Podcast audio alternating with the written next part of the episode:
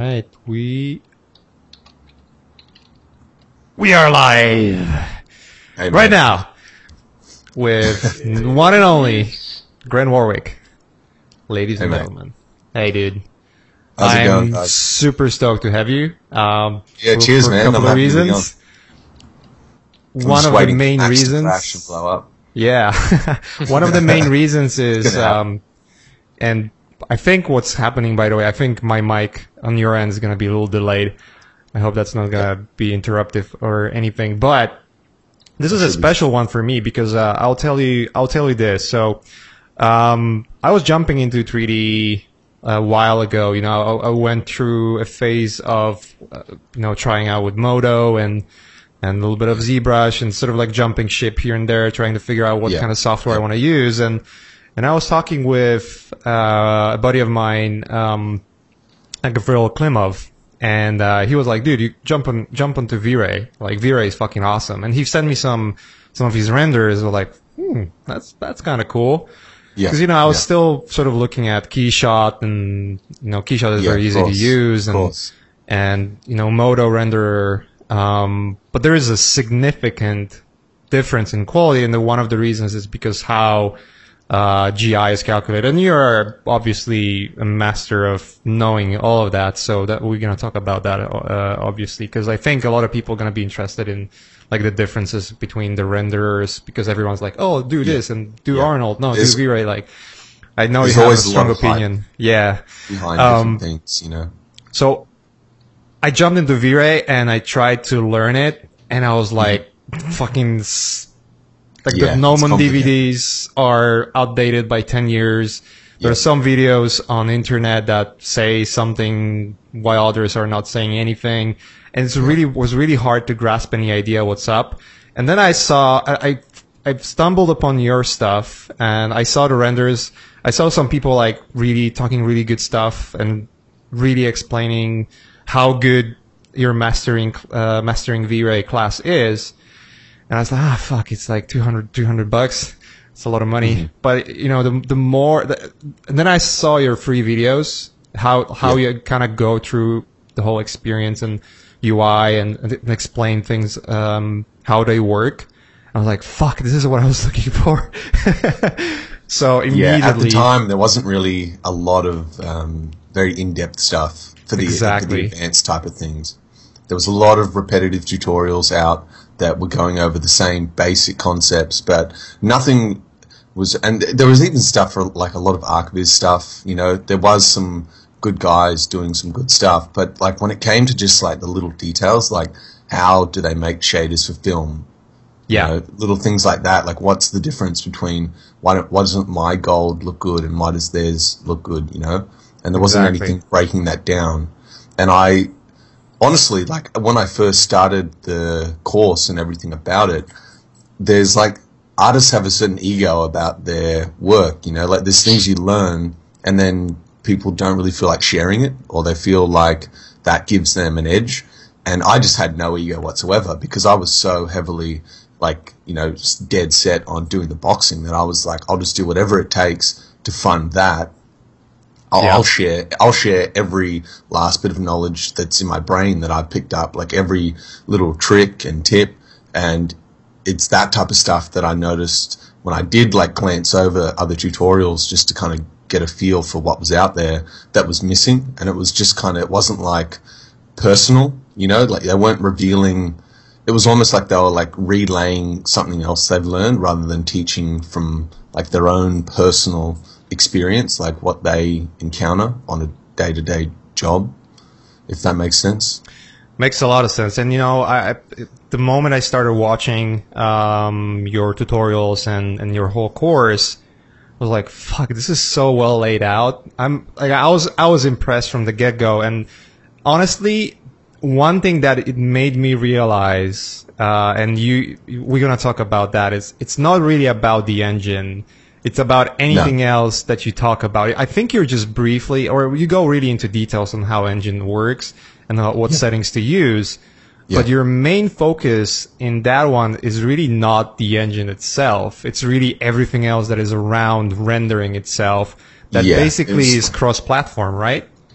one hundred percent. There was, it was probably one of the most surprising things, because when I first started the first couple of lessons, like I, it had been ten years since I was using Maya, and V-Ray for Maya at the time was slightly behind.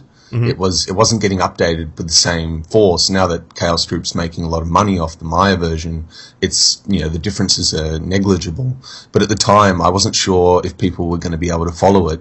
And early on, I was like, this is making no sense. Like, there's more people buying it from Cinema four D and Maya than Max, or maybe not more, but just as much.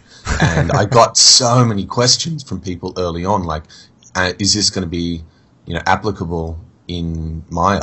And I honestly didn't know, but then I, I had to go down a path of learning uh, what kind of differences that w there were in the software, and it was just tiny stuff, you know, like, and that was the whole point, trying to teach from a theoretical point of view, like, not just saying, okay, go in and add a V-Ray dirt map and set the distance to this. It's like, okay, let's look at a material, where is the dust generating, you know, not focusing on the technical little, you know, the little aspects of it, more yeah. just the overall theory.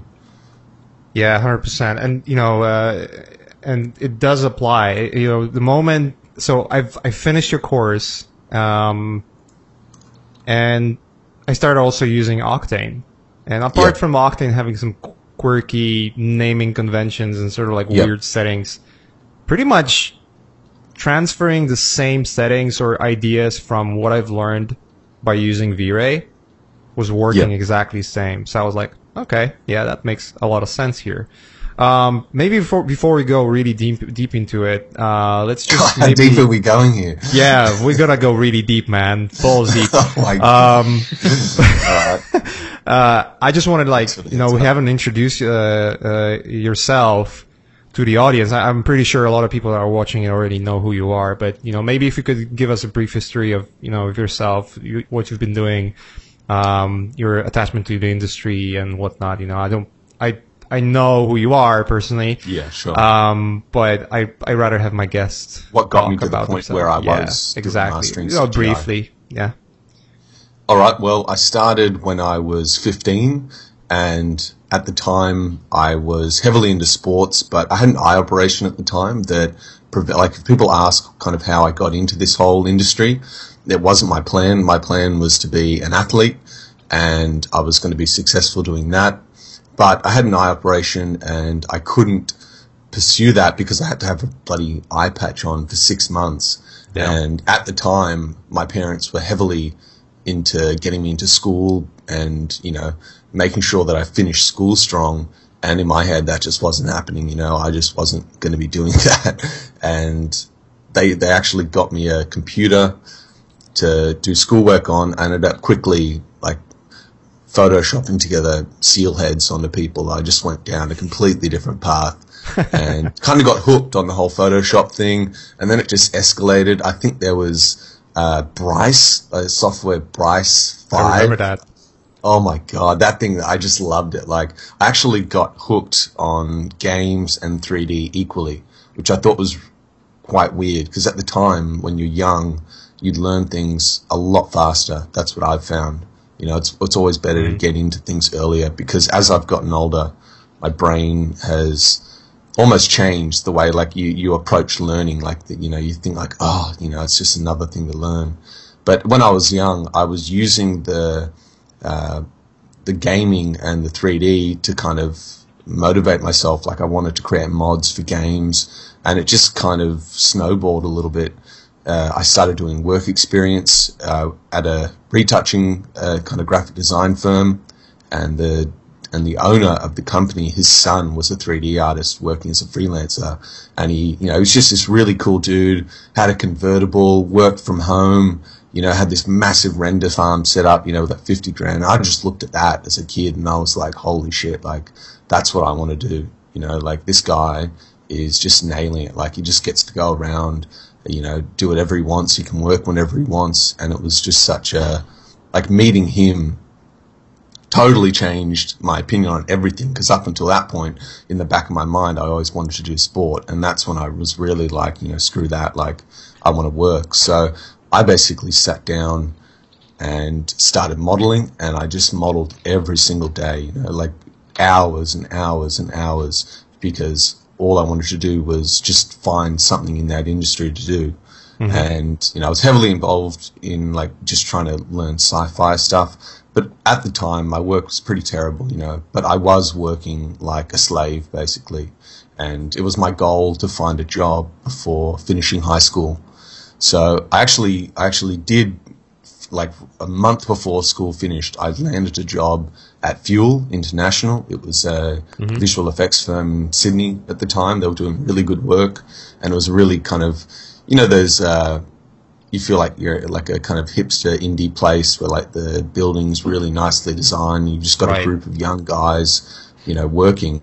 And that for me was just, you know, when I started there, I was just so into it. You know, I was just like religiously rocking up and like doing whatever I could to learn. And that place, you know, just kept, it just kept snowballing and snowballing. From there, I realized that, you know, modeling becomes pretty repetitive once you, you know, once you master that aspect of, you know, hard surface modeling. It's a pretty small, narrow field in the industry. So I decided that's that. That was the point where I started to branch out and started to learn texturing. And then I realized I needed to learn shading, and then, you know, lighting, and it just kind of snowballed. So I moved over to New Zealand, got into the print industry. And, you know, just kept working harder and harder. And that was where I learned about, you know, attention to detail and making things work at a much higher resolution than film, you know, because even the film at the time we were rendering like full H D and then just like up-resing it.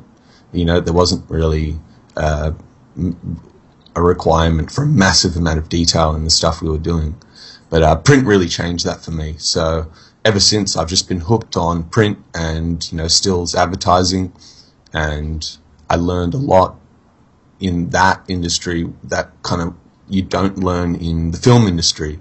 Like if you brought a film artist on to be a print artist, the film artist is going to have a different skill set, you know. The, yeah. a, a, it's very hard to kind of assimilate into print because of the expectations, and when you render something seven K, you realize, holy shit, you know, this isn't You know, this isn't as easy as it looks, you know. It's very easy to get something like, for example, this Iron Man here, you know, and this model is not created by me. This is from David Weaver. I'm just, during the stream, creating some shaders. But, you know, this render here is twenty-two hundred pixels wide.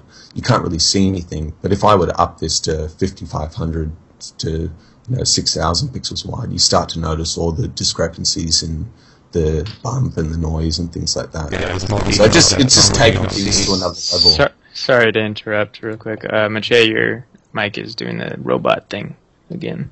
Uh, you, you guys, you guys keep talking. Yeah, you keep Yeah, going. no, I, I can barely understand him. He sounds, okay. sounds like he's getting swallowed by an avalanche. Yeah, Maciej, don't even say anything until you fix it. Uh, but, but yeah, uh, yeah, so that's that's basically, I just went from one thing to another, and doing it in like a kind of, not I, I wasn't trying to learn too much at once, and I think that was the difference. I, I learned something, like I learned how to create texture.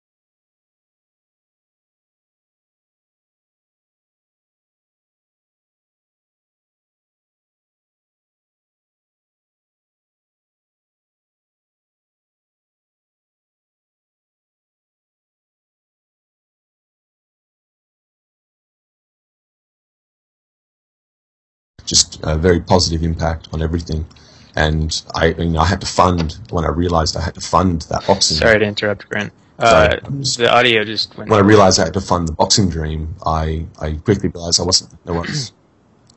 I'm just glad the technical problem's not on my end this time. Yeah, I can. All right. Yeah, yeah, you're back. You're back. Jeez. No worries.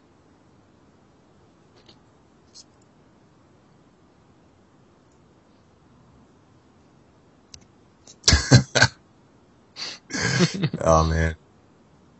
Oh, it's like the live stream I did last week, you know, where I'm like modeling this plant and then I go to render it and V-Ray just wasn't updating. And I was sitting there for twenty minutes making updates to the shader while just nothing is changing on screen. But that placebo effect kicked in where I thought it was all good.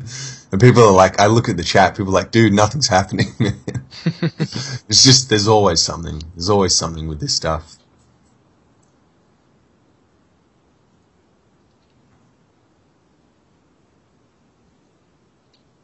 No worries, no worries.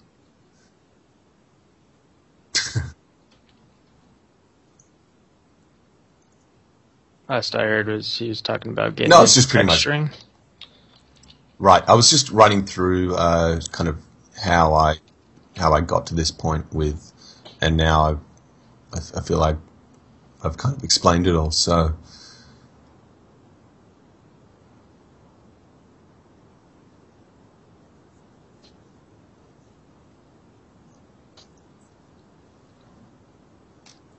Yeah, sure.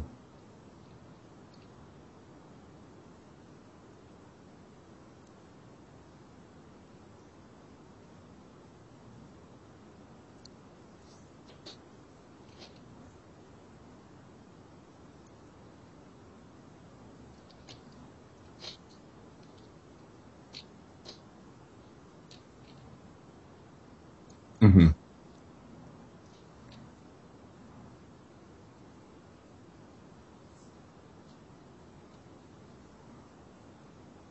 Mm-hmm.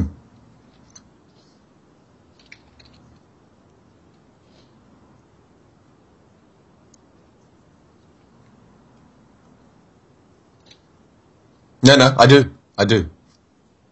Right. Right. Ah, oh, goddammit. uh, we can do there it next go. Week if you want, man. Technical difficulty. Failing like a motherfucker. um... No, there's, there's, so dude, it's all good. So, uh, well, what I was saying is, uh, you know, let's start this conversation about differences between render engines and, and yeah. why, why one of the reasons why I don't use Keyshot is because it looks plasticky and sort of like a toy, and you're for sure gonna have some some words in that, and just kind of give give maybe people a more of um, uh, more of a better breakdown on. What are the differences, like real differences, the not noticeable differences, uh, you know, pros and cons, and then from there we yeah. will jump into yeah. the fact that it doesn't really matter at the end of the day. So, um, um, so you you obviously have a vast knowledge in, you know, on different render engines. You've been doing this for way longer than I. I'm I've been fucking learning from you. So there we go. Um, uh, and what I've noticed is, like, my first impression was I really like Keyshot, right? For instance, uh, Keyshot sure. is super easy to use. Everything is drag and drop. Um, everything is very straightforward. However, um, anytime I render, it looks very plasticky, right? Or it looks almost like a toy. And it doesn't yeah. really matter on how you set up shaders, apart from the fact that Keyshot, up until now, I haven't been updated in, ter in terms of, like, how, how long I've been using Keyshot. I haven't been using it for for a while now, but yeah. basically shader system was pretty uh, minimal uh, in my opinion. Like I, especially after I was uh, learning from what you're doing. Um, whoa, what's going on here yeah. with the with Google meetings? It's flipping around. Whoa. Can you, uh, John? Can you maybe share your screen for a second and then? Oh, actually, it works now. Damn, the technical issues. No, maybe it's... No, that's no, all good. It's all good. It's, uh... It, no, it's just basically the, the screen is now flipping for yeah, whatever reason. Blinking. Yeah, just try to um, switch uh, from from Grant to yourself for a second, and then back to Grant, so that may, maybe that's going to fix it, because there is something definitely going on here that is not good.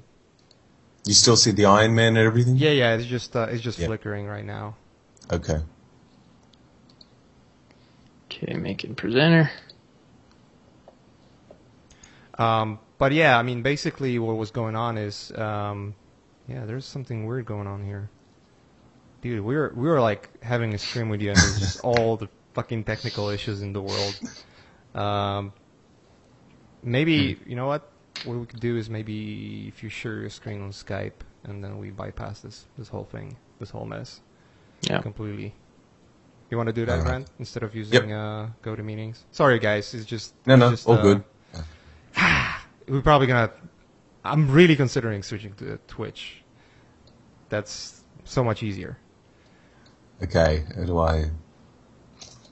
How do I share it on um, Skype? It, there's like a little plus icon uh, in the Skype call. And then you just go share screen. Cool. Got it? Yep. Nice. There we go. Okay, easy. Finally. It's not going to be the best quality, guys, but at least it's working. Uh, so, yeah, and, and you know, the, the shader system... Um, well, the way I look at it, you've got three differences in a render engine. You've got the like the U I and the workflow. You've got the render speed. And you've got like the the the the functionality, you know, like the the subtle differences. So, like the the features of the render engine, if that makes sense. So, for me, the biggest thing is always going to be the speed, because most render engines are fairly similar these days. You know, it's all based on, you know, if you, if you look at the papers that the render engines are based on, they're all based on things, you know, that, like from late eighties and nineties, you know, like the math behind ray tracing hasn't changed dramatically, but there is negligible differences between the different engines. And for me, the biggest thing there is in is the speed. And I've always found V-Ray to be the fastest in that respect, because it gives you more control over like all the aspects of a scene, whereas other engines kind of have gone down different paths at times. Like I remember when Arnold came out, there was so much hype around the fact that you didn't have settings to adjust in the in the U I, mm-hmm. and there was just this massive bandwagon support of, you know, guys that I'd worked with in film who were saying that Arnold was so much faster, when in reality it was like shit tons slower than V-Ray, but because you didn't have to go in and sit there trying to manually adjust all the settings in the back end and not know what the hell was going on, the, your perception of how fast things were going was different. All you had to do was just wait for the, the render to clean up rather than right. go through and, like, okay, am I, have I got the right amount of samples for this material, or over-sampling things? And it was that kind of... Um, things like that which separate render engines. So even though the... It, it was slower, people were like, it's faster, because they didn't have to go through everything. And I remember when I was breaking down the V-Ray course, people were finally starting to come around. They're like, oh my god, like my renders have gone down from, you know, ten hours to thirty minutes because I was just oversampling everything in the scene. So there, there's little details like that. Then there's U I things, you know, some render engines like, like Keyshot, you know, people go to them because it's just a more simple U I. You know, you look at the V-Ray, let me just bring this up here. You know, if you look at the V-Ray U I, it's quite intimidating for someone who's never, yeah. you know, worked with three D. You know, like, what the hell does all this stuff do? So, knowing, you know, knowing how to kind of even just look. Yeah, like, like, like, what is that to someone who hasn't really used it? So, if you've got a render engine where it's just kind of like Octane, where it's just bang, open it up, you know, you're seeing a real-time preview, that's way more comfortable for a lot of people. And I think as time goes on, everything will go down that path. But, you know, the, the, the difference for me and the reason why I use V-Ray, it's because of the, the subtle differences. Like, there's just little features that you might not think play a big role in production, but that can totally change whether or not something's, you know, achievable. And that's, you know, that's just why I've always defended V-Ray, and that's why I've always been on that bandwagon. There's obviously things that I'd like fixed or improved in V-Ray, but all the other engines, like, and let me just try and bring this up to you here. I've got an actual example of this very scene. I've just got to find it. I was going through and I was like, okay, what is the difference, like, between V-Ray and Octane? Because I was actually more, I was pushing more for Octane at the time, but so many of my subscribers were V-Ray. It was very hard to yeah, convince I remember, people to change. I remember that. You were, you were like, yeah, I was, I was like, I was like, okay, this is this is ridiculous. Like, there's got to be a way to get V-Ray to look like Octane. And I let me try and find it here. Yeah, there's few things about Octane that I really like, and there's few things that I just fucking hate. But um, to your point, you know, what I found out is, um, you know, apart from the from the differences between the U I and speed, yep, there's also some differences in look. You know. Uh, yes, a hundred percent. There was, um, well, the, by default, Octane has its own color space. Yeah. As in, like, it. it handles things a little bit differently. You can see in this scene I've actually that this here without this curve on, and let me see if I've got, you know, this here is how V-Ray looks by its, like, just normal without any adjustments. Yep. Now, one of the things that I found off with that was that sometimes in the shadowy areas it's just a little bit too dark, whereas in reality there's always a bit more light being pushed in to those areas. So whether or not that was just like a little detail about there's not enough G I being pushed in, mm-hmm. you know, a simple fix, you know, by adjusting the curve, which is kind of what Octane was doing, you end up getting all that detail yeah. back in. You can see it under here, you know. So just little things like that that, you know, were separating the two. I just can't find this image. I'm... Yeah, take your time, dude. Sorry, I'm trying to find it. It's a V-Ray versus Octane comparison. Let me see. Um, so I'm gonna, in the meantime, ask you for, uh, in your experience, you like yes. if you compare Octane and, and you know you optimize your settings in Octane for the render, and then you optimize your settings in V-Ray for a render. In in your opinion, what what would be faster? Do you believe V-Ray is still faster? V-Ray's V-Ray's a lot faster. Yeah. That's what I noticed. I, I was I was really impressed. Like, oh shit! Like, with a lot of G P Us, I can really get the nice performance out of Octane, and it was mm-hmm. working pretty great for very simple scenes. Um, but the more co complex uh, shaders just I will be starting to use, or you know, more lights, yeah, I couldn't tell the difference between speeds, and eventually it was just like, oh, this is way slower. Especially with, like, it, semi-translucent objects and like subsurface scattering. It's very hard to not have any bias there. So, what, like, because I've done so much side-by-side testing of, like, an actual more scientific comparison, mm-hmm. where you're not, it's not just mental. Like, I'm the first person to admit that bias is so easy to underestimate, you know, because, like I said, me converting from Octane to V-Ray R T G P U, I was just like, there was something in the back, like a splinter in my mind, you know, telling me that it was so much worse in V-Ray. Like, it's not, it doesn't look the same. It's it's not as fast. Like, there was just something there that, you know, I had an attachment to Octane, and the more testing I did, the more I realized that it was just a bias. You know, like, it's just both of them are capable. So I've got a render up here on the, this is uh, done in Octane. Yeah. Right. Like a.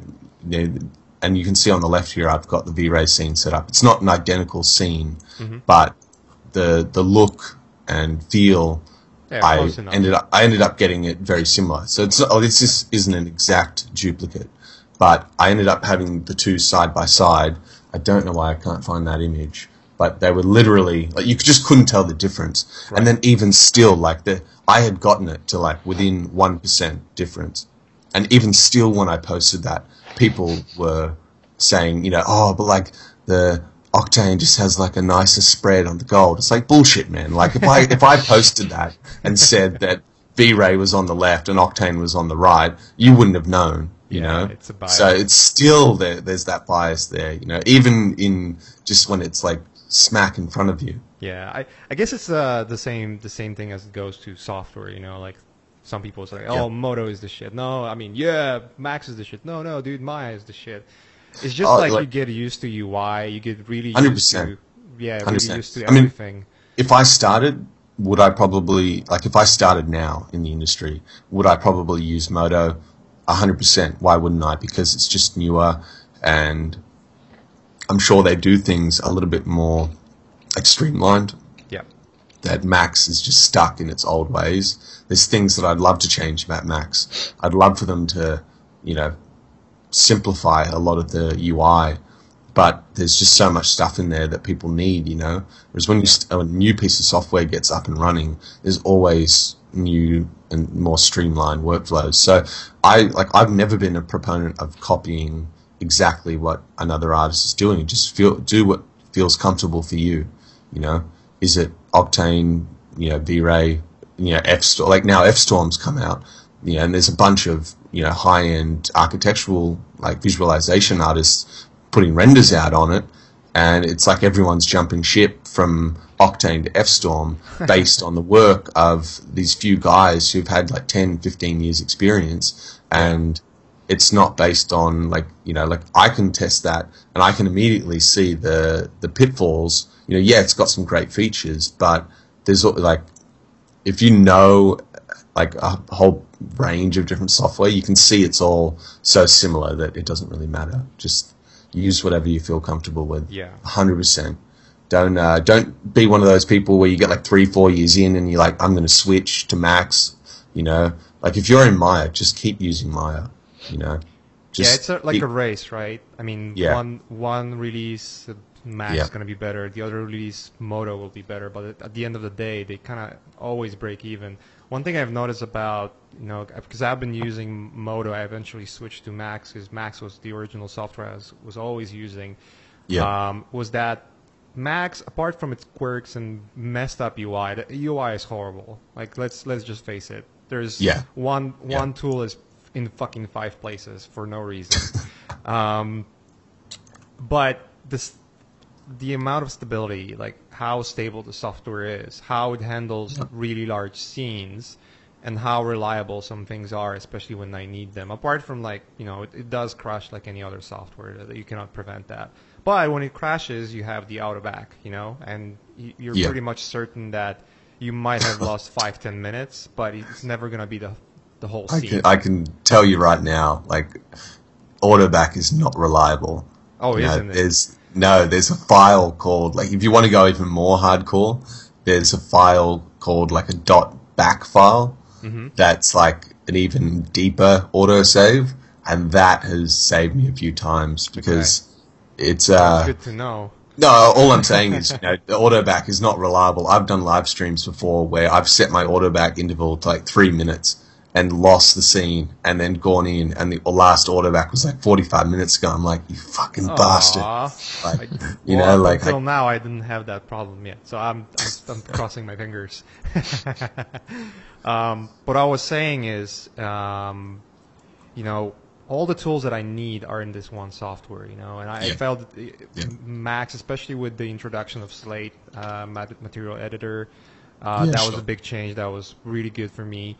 Um, and, you know, the modifier stack and how it behaves and basically how many options you have for hard surface modeling and uh, scene setup and just the, the community support. You know, there's so many plugins that are for free yeah. built by communities. Probably one of the most supported software in terms of like, no, the the the three D S Max community is definitely the most yeah. active. It's exactly. definitely the most active. It always feels like things are getting pushed for Max first. Yeah, seems so. I mean, very similar to, you know, what you were saying about V-Ray. I mean, V-Ray was specifically written for Max in the first place, right? Yes. For the longest time. And, you know, as business grows, obviously the support for mm-hmm. other platforms grows as well. But oh, it's crazy now how many different yeah. plugins they've released. It's like for twenty different things now. I'm surprised they don't have a plugin for Cinema four D. The Cinema four D plugin is basically driven by community these days, right? Yeah, the um, it's kind of got its own standalone thing. But then again, there's things that they've been able to do differently. Like I remember, and you know, once again, it's just uh, different people are going to have different little features that mm-hmm. make a difference. There was a feature that I wanted in the V-Ray material. So you can see here, you know, this is the latest version of V-Ray, yep. but there's no like coating option in the material. So if I want to add like a, a top coat, as most materials are built from not just one material, but like there's like a, you know, an enamel coating over the top, which gives it that extra reflectivity. Yeah. There's no option to just like turn that on in the V-Ray material. You have to use a blend material. So yeah. for someone new, you'd think like, okay, if I want to have a layered material, like you look at the, the blend material and it's quite complicated. You know, you've got a lot of different things in here. You know, you've got to go in, make a V-Ray material at the base, then you've got to make the top material. Like, just give me the option to turn on that top coating. Yeah. You know, make it a, yeah. make it a clear coat and just have it there so that I don't need this massive network of shaders. Yeah. You can see for this scene, you know, these are barely, this actually isn't too bad. You know, this is an optimized version. I've I've got some old school shader nodes. Oh, here we go. Here's the Octane shader node for this same material. Yeah, that's what I so really didn't like about Octane. Like the amount of little nodes that you had to yeah. put together in order to get the same result. It's just like, yeah. damn, like give me the blend shader actually. Yeah, yeah, exactly. exactly. You can see the difference here, you know. There's there's Octane. And if I go down here, here's the it actually looks maybe a little bit worse, but that's I think just because of all this excess useless yeah. stuff that's hidden. Let me just hide these. So I remember asking you about Corona uh, a couple of times. Uh, you know, I, I know your opinion, but uh, I can see a lot of people are asking about it too. Like, what, what is your opinion about Corona? I think it's good. I, I definitely think it's good. You know, it's it's got uh, once again, it's just got a, a different U I. It's got a different workflow, but essentially, Corona and V-Ray are the same thing. You know, minus you know, give or take those little features. Yeah, it you know? does, does feel and people were similar. People were saying, like when Corona started, that it's so much faster than V-Ray. It it was so much faster, but it also didn't have you know an extra million lines of code. You know, yeah, that went into all the subtle features. And as people ask for those features, Corona will get you know more and more bogged down, and eventually that difference will you know you know kind of blend together a bit more, but. The fact is, you know, if you need, if if it's got all the features you need right now, why wouldn't you use it? You know, if, yeah. because it will be faster because it's not as bogged down by all the random shit that's, you know, people need in V-Ray. You got to remember the V-Ray community is quite like it covers a lot of different industries. You know, the the people that use that, whereas a lot of the times when new renderers come in, they're they're only catering to like one type of artist when they first start. And then it branches out into other industries. And when Corona came out, like it was similar to F-Storm. People were just doing a lot of architectural work on it because you didn't need all the other crazy features. Exactly. You know? If I was an architectural visualization artist, I would have been using, like, I've used Corona, you know, like it's not bad. It's just like, why do I need to swap from V-Ray to Corona, learn another interface when it's all the same shit? Yeah, exactly. I mean, once you, I mean, V-Ray has been in the industry for so long, and it's it's it's one of the uh, ch choices for rendering. Apart from Arnold, I, I, I think it's in V F X one of the top choices. Yeah. Uh, yeah. Arnold, I would I, I would argue Arnold is pretty much on the same uh, workhorse uh, as as V-Ray. Corona is much much younger, and mm-hmm. uh, one thing I guess which is appealing to what's appealing for people to all those new softwares. Is the fact how cheap they are. You know, if you're if you want yes, to be yeah. in V-Ray uh, world, it's very expensive. It's super expensive. You, you're yeah. you're looking at thousands of dollars, especially when if you yeah. want to do network rendering. They need to do the dongle itself is like yeah. the dongle and the license. Yeah. It's like thousand bucks just to start. Yeah. You know, um, no, whereas it's, it's Corona is like twenty five dollars a month, and you know functionality. Yeah, is they need to they need so. to implement that uh, a subscription model. Yeah. For me, when when Like, you know, how many people bought a legitimate license of Photoshop? Oh. You know, when it was when it was like three, four, five, six grand, nobody, nobody except companies was buying. And then they released the subscription model. I like, I don't care. Like, you know, I'll pay thirty, forty, fifty bucks a month, no problem. you know. Yeah. Now every single thing on my box, that was like, you know, when I transitioned to teaching and I realized I needed to be legit, it's like, holy shit, it's like twenty-five thousand dollars worth of software. hardware and software just to, like, oh, like exactly. ZBrush, there's seven hundred dollars, you know, yeah. three, three, four, five V-Ray licenses, there's, you know, three grand, like, just adds up so massively. Exactly. Yeah, I mean, that's that's what's appealing about Corona, you know, it's just, like, super yeah. easy to get into. Uh, they give you forty-five days of full functionality. You can do whatever the fuck you want with it. Yeah. And yep. it's enough time to learn it. Uh, and I, like, I think it's great that yeah. you know they have those models because it puts more competition on V-Ray. Yeah, that's yeah. what I was uh, even always saying. The more competition, the better. You know, that's why I'm happy to see like F-Storm and Corona and all, all the other software that is just being out there. It's like when Redshift came out. I, when when did Redshift came out? Oh, that was a long than, time ago. Oh, really? It was a long time ago. I was always oh. convinced it was it was coming out like after Octane was in the in the market.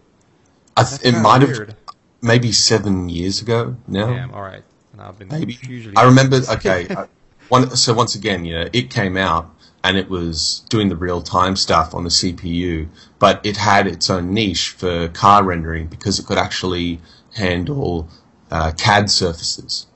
Oh, so when you're doing that's interesting. When, yeah, when all the other software, like I was doing car work with um, C A D files for print at the time, and at high res, you could literally, you know, the retouchers had to paint out things like the geometry being faceted because it wasn't yeah. high res enough. And then uh, Redshift came out. Even if it was slower, there were studios that had, you know, fifty node render farms, so it didn't matter to, you know, people who had the rendering power. But it could handle just like raw C A D data, so you could zoom in. Like they were doing tests where you zoomed in, like on the nuts and bolts, and it just all was updating, you know, real time. It was crazy. Yeah, that you know? That is powerful. Like, and I think that's how they. Out. Yeah, just that one feature alone that no other software had was what gave them an edge, and you know that's probably the difference. But in terms of all the other, you know, G I and ray tracing, I'm sure once again it's just the same thing. Yeah, I mean there same are paper. slight differences. So there is yeah. there is this um, there's these two terms that are used in renders. So one is uh, biased and unbiased render. Yeah. Can you can you go through like quickly? Roughly what it is, because a lot of people I think get confused uh, having like okay. differentiate both. So the the main like with ray tracing, from the camera's point of view, the, the math involved. It's going to shoot a ray into the scene, so it might be a little bit hard to explain here. But say that ray hits this point on the on the polygon and it bounces. It's taking information from the shader. And then it's bouncing, say, back, and it's hitting the H D R I in the environment. It's taking that information, and the math involved there is just calculating what the value of that pixel is. Yeah. Now, with unbiased rendering, it's just shooting as many rays as it can everywhere in the scene over and over and over and over again. So you end up with, you know, just like in reality where you've got photons bouncing off things endlessly, you know, just trillions and trillions and trillions of photons. Unbiased rendering is trying to simulate that, where it just keeps adding samples everywhere in a unified way. Every pixel will get the same amount. Whereas in biased rendering, because some areas are going to require, you know, some areas are more visible than others, say like in the dark here, in unbiased rendering, all these black pixels are going to be getting sampled the same amount as the samples in the in the light here. Mm-hmm. So with biased rendering, you're saying, where do I need to focus the C P U's power in order to get the image clean without all the useless information that was, say, in the dark areas? Yeah. So biased rendering, if done right, is always going to be the better option because from a technical point of view, you shouldn't be able to perceive the difference between the two, but one's going to be rendering a lot quicker because it's putting all its samples in the area that are more useful. Right. So, you, in other words, you would say that unbiased render would most likely be more physically accurate. It is more physically accurate. It, it does simulate, but from a okay, you've got like let's look at the image on the left that's biased and the image on the right that's unbiased. Nowadays, the difference is so negligible. It's similar to that V-Ray and Octane scene. You know, people might think they see a difference, but in reality, they don't. And V-Ray's very good at, you know, figuring out where to add samples in the scene. It is more physically accurate. It, it does simulate, but from a okay, you've got like.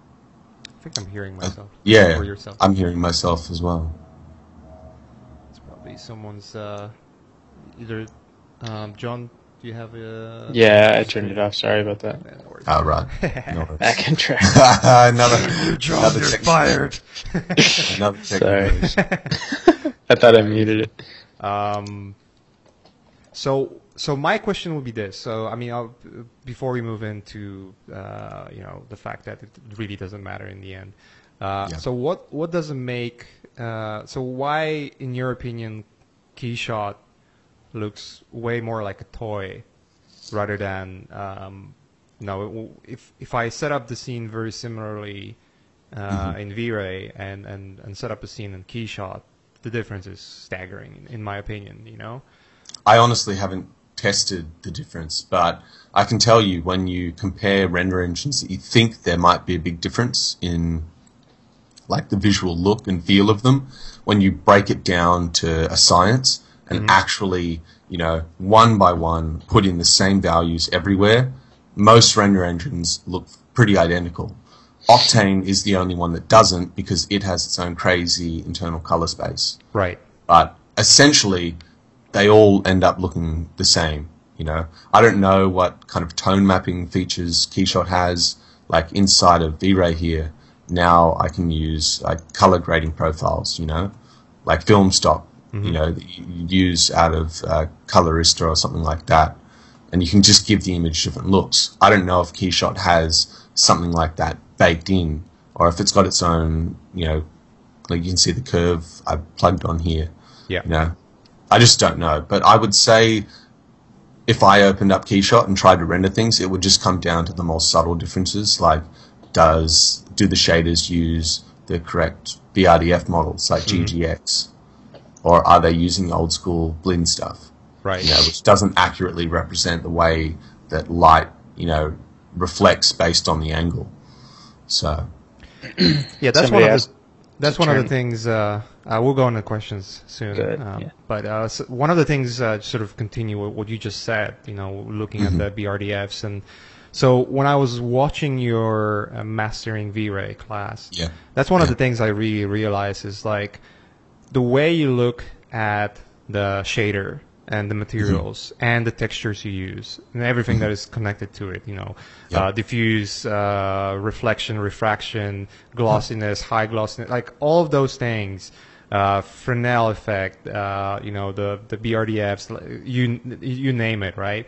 All of those small things and how you set them up and how you digest the reference and try to match the look from the reference mm-hmm. to your shader based on the actual accurate, like physically accurate models. I think you were explaining uh, you were using like refractive, uh, refractive um, index.info index, uh, info to get the proper uh, for like I O R uh, yeah. for yeah. for specific shader. So you know mm-hmm. your plastic or your titanium or your silver will have totally different uh, profiles, and the way you, you when you when you change those profiles, it, it renders completely different.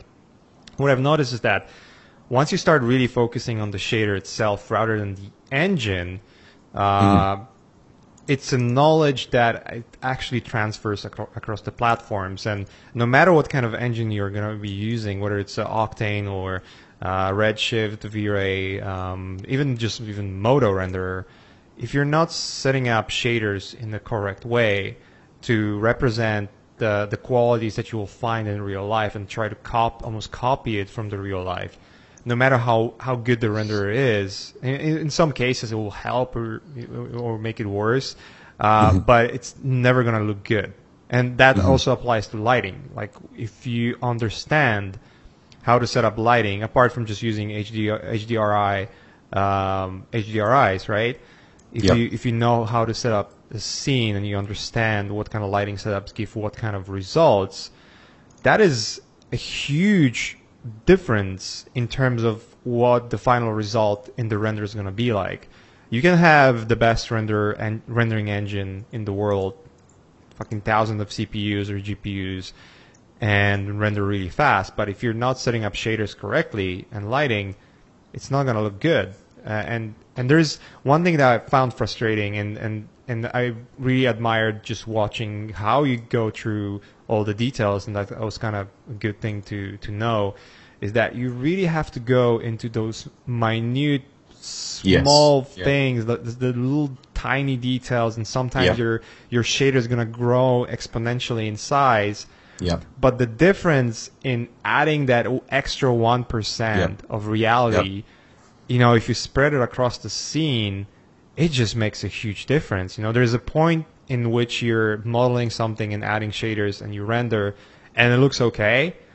Mm-hmm. uh, and then you add some more work, it looks good. Now going from good to great, that's like four times the work than you've done so far. Um, yeah, like I, I've always said, you know, the, the realism is just the accumulation of detail. So you start with the biggest details and you just work your way down until you hit a point where you're either out of time on the job, right? Or Much you like just with the painting, or your just attention to detail isn't good enough to know to how to go further. You know, like yeah, very much like a painting. You know, but but then it's like it's different. You know, some guys in painting, they go in and just finish it as they're going, you know? Yeah. Like, you get those hyper-realism guys who are just, like, work on an eye. They have an outline, but, like, it's just finished. Like, they're doing all the shading and the, the smoothing and the smudging all at the same time. You can't really do that in in C G I or in, in shading yeah, and lighting because work. it's just... It's it's not, like, a, it's not intuition at that point. It's just, like, you know, you look at a shader network like that, you know, I can't know until I've done like the gold, like the, the basic gold, whether or not I need to go in and start adding tiny little variations in the glossiness for yeah. that one particular coat material. You know, so you've got to start big. So even though a shade like this is, you know, it looks quite massive, it's still not. Uh, for me, looking at it, it isn't complicated because you just start at the base. Yeah. And work your way down, you know. I can look at this and realize that all this crap on the left here is only making up probably, you know, like a two or three percent of the difference. If I just deleted all that, the shade is going to look pretty similar. Yeah. But, you know, if, if that makes sense. Yeah, it does. Uh, I completely agree. You know, this is just basically what I was saying. Like, it just exponentially grows the shader tree. Yes. But if it doesn't one percent percentile, you know, it doesn't mean you need to exponentially focus on all that extra stuff yeah, because, yeah. like, once you kind of put in that little detail, that's there. You know, now I can go back up, you know, to the you know higher levels in the shader and work on some of the more obvious features. You know, if you just give me a second, I'll just get a glass of water. Yeah, sure. Just I've just run out. Easy. I'm yeah, we're running as easy, as easy as possible. Yeah. Yeah, we're we're about ten minutes to the hour too, so we could go into okay, questions cool. whenever you're ready. No worries. Um, yeah, maybe just when uh, maybe when you're back. Uh, okay. Yeah. Cool. So uh, everyone who's asking on the on the chat, yeah, I mean, just keep asking questions. Uh, John, you know, has a responsibility of basically gathering those questions, and um, and he will start reading them up uh, very soon. Yeah. Uh, we try to not miss out on any questions. I do have a question for you from the audience. Says, yeah, let's go. Do you use the advanced rendering techniques of the Mastering uh, V-Ray course in your job as a concept artist for the game slash films a lot? Yeah, well, I mean, so, not a lot, but um, I, I definitely do. What I like to do is, uh, you know, after watching that, um, I would start to set up my own shaders and sort of go through there, save them. The, the beauty of it is just when you set up a shader, it's already there, and especially if you're working with uh, physically accurate uh, pipeline, where you know that every time you set up a scene, you're gonna always aim to get as as physically accurate results as possible in terms of like how light is behaving and and how your shaders are beha behaving. Then you know that the the shader that you basically uh, create, it's not like a one one one off where you're done and you cannot use it anywhere. It's actually I'm reusing right, I'm quite back. a lot of shaders. Yeah. Awesome. Back. I'm reusing like quite a lot of shaders that I built uh, because, you know, metal shader, I'm gonna use it fucking a lot, obviously, right? Anything, anything is metal, then all I need to change is, you know, some details in terms of uh, how how the diffuse behaves and whatnot. But the, the setup kind of remains the same. It's just tweaking from there. It's much easier to tweak something than start from scratch, obviously. So, um, but I do use a lot of those techniques that I've learned, um, especially in concept. It's funny because a lot of um, you know, Shadi's has been saying that a lot. Shadi Safadi, a friend of mine, and I've been saying this a lot too. These days, knowing three D and using three D in the concept work is the best thing you can do, because it just saves a lot of headaches in terms of how you use perspective, or just even starting perspective or base lighting and everything like that. Uh, for me, I, I have jobs. I've been on jobs where majority of work was three D. I just completed a commercial job uh, couple of weeks ago. I cannot disclose what it was, obviously, but ninety-nine point nine percent was render. Like I was, I was barely touching it in Photoshop. I was maybe doing some uh, little cleanups and um, and um, and maybe some, you know, color correction, but that's it. Like majority of it would be would be render, and those jobs happen more and more for me, even though I'm I'm, I'm just a concept artist. That was a concept art done completely in three D. Uh, working on Ghost in the Shell, same same story. I mean, I, I you know, it was a good mix of everything, but I did a fair share of three D in there. And when you look at film work, especially for newer shows, a lot of uh, a lot of like top of the line concept artists are basically using three D for majority of the of their things. One of the best concept artists that actually turned concept into production design, there are now production designers like Ben Proctor or uh, Dylan Cole. They come from the same environment where, where, where they were using Photoshop mostly for their work. Now they use quite a lot, a lot of three D.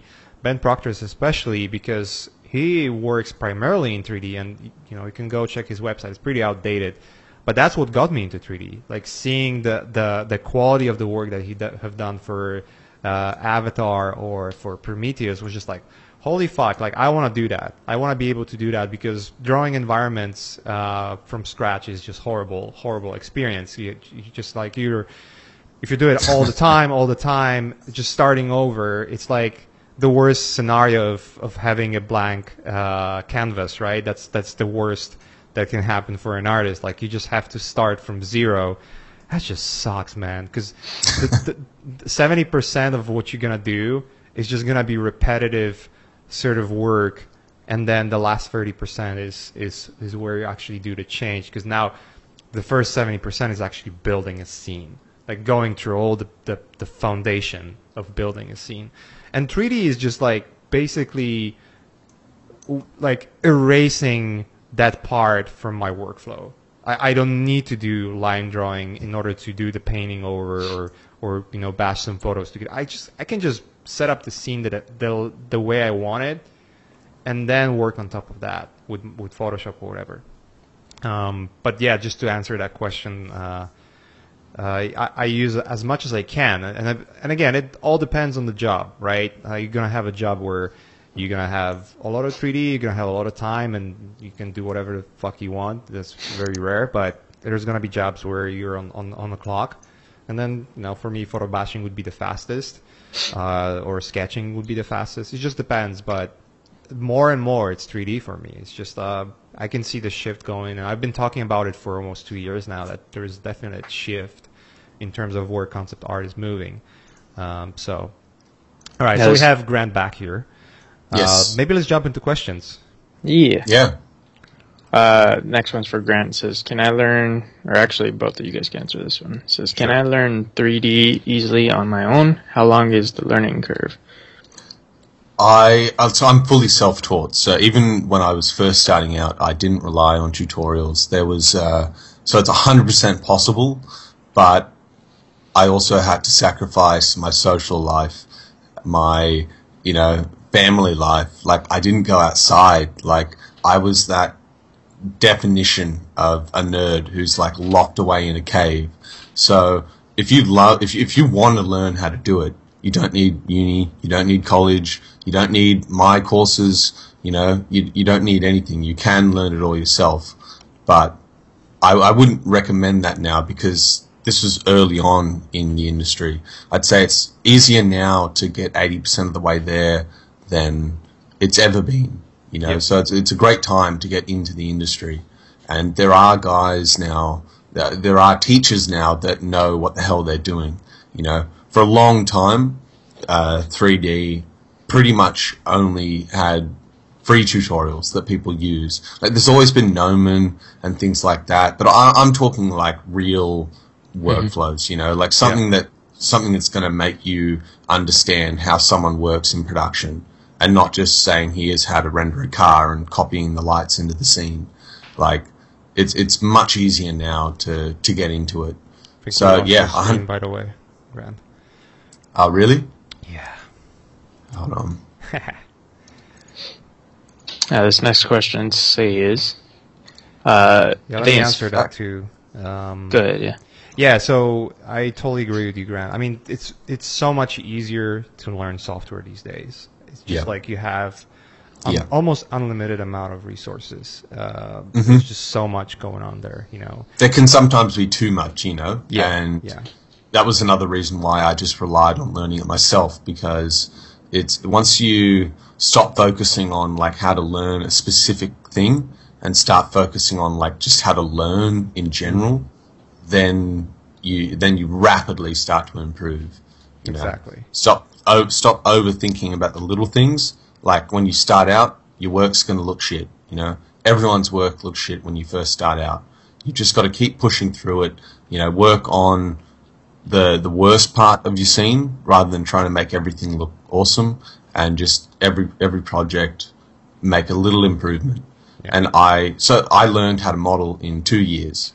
I think from not touching three D S Max to two years later, I was happy to model everything, you know, within reason. You know, I, I couldn't go and design my own character. I couldn't do anything like super complicated. But if you asked me to model a chair, you asked me to model a laptop or a car, I knew how to do that. And that, yeah. that came from two years of work, doing, you know, a few hours a day, every day. And, you know, uh, that came. For me to learn lighting and shading was, once again, probably another two or three years, you know, from start to finish before I could happily take any job and have a go at rendering it. Yeah. Um, mm-hmm. well, one interesting thing, uh, you know, and kind of, I guess it kind of connects to what you're saying is, you know, when I was... whenever I'm watching your uh, tutorials, uh, your courses, mm-hmm. is how thorough you are with everything, and you have like this structure of learning. You you know you you know when where everyone has to start.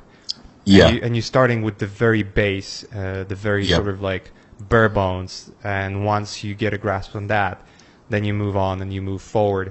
I know, mm-hmm. like when you when you learn three D, it's it's funny because I, I'm pretty sure you have the same experience. Like once you learn it too, like oh, I'm gonna build this, I'm gonna build that, and you're like yeah, starting yeah, to do yeah, it, yeah. and then you fail miserably because you, you oh, like, don't, don't grasp the concept yet yeah. that well. So do, doing the trash cans and fucking yeah. uh, microwaves is probably still the best way to, to learn. Look, I it. think I think the where I'm coming from when I'm doing a lesson or when I'm recording, I'm not just trying to say what buttons to click. I'm trying to put myself in the mindset of someone who it's completely alien to. Yeah. And it's easy for me to do that because I am self-taught, so I remember how frustrating it can be when you just can't find an answer to something. And I also remember how frustrating it is when someone tells you what button to click but not why you're clicking it. Yeah. So you click it in one scene and it works, but then you open up another scene and it doesn't, and you're like, well, this is bullshit. Now I've just got to go in and learn how to do it myself anyway. Yeah, you yeah, know? Exactly. So that's where I'm trying to put myself when I'm teaching, you know, like, what does this look like to someone else? You know, like, am I just talking shit? Am I just, you know, am I just, you know, saying something for the sake of saying it? Or is this actually going to make a difference to my workflow, understanding this certain feature? You know, there's things I don't cover also. You know, I don't cover, like, I'm thorough, but I don't cover absolutely everything. But if you cover the stuff that you know, like, in the back of my mind, I can hear someone say, like, why does it do that? As I'm explaining something, I'll stop, I'll, I'll re-record that part of the lesson, and explain it as if someone just asked me how it works. Yeah. Yeah, it kind of actually loops back to what uh, what you're saying. It kind of loops back to, loops back to previous question. You know, it's just mm-hmm. when you get into learning, like there's so many resources, but then again, like the the amount of resources can be also overwhelming because not all, not mm-hmm. all of them are going to be useful. And you know, I've been fucking shouting out loud like, you want to learn V-Ray, go on, you know, Mastering C G I because of that reason. Like, you're not selling bullshit like, oh, this is how you render a three or you render yeah. that. You're actually explaining yeah. from the ground up. It's, it's yeah. you know, in in concept terms, it would be, um, you know, teaching the foundation because you need to know foundation. You know, as much as I say go into learning uh, three D, I'm also going to say if you want to be concept artist, you need to know foundation. You need to yeah. know how to draw those yeah. things. You need to go through, through the grueling seventy percent over and over again to hate it to a point where you're like, okay, this is a time to switch to three D. Uh, because if you just rely on one thing, it just rely on one technicality or, or tool, uh, it's going to work great on one project. Uh, but what happens if yeah. client throws a, uh, throws a curveball and you have to use something else? And then you're that's the biggest thing in, in any industry, just being able to be consistent, you know? Yeah. Like you can talk about photography, and I had this argument I, when I, I got a new camera for taking textures, and I, I went out and shot a few things, and I, you know, I was I got a bit egotistical. I was like, you know, that was so much easier than I thought it would be. But then someone said to me, like, okay, if a client came to you and said, now I want you to match that shot with, you know, m- another five, you know, pieces of talent, are you going to be able to do that? And I was like, well, you know, maybe not. And maybe I just got lucky on one specific image. Yeah. You know, it's knowing how to constantly reproduce stuff. So even though people have asked me, like, is mastering V-Ray like a beginner's, intermediate, or advanced course? And all of it. It's not. It, yeah, it's, it just goes through. It just it's it starts out basic. People who have no idea, like I don't just assume that you know what you know all the features. Like if I'm working with Dirt Map and trying to explain it to someone, I don't just just click invert normal and assume you know what the hell that does. You know, like I've, yeah. you've got to assume everything you're clicking. They have no idea what's going on. I found yeah. that to be a best approach, even for a professional.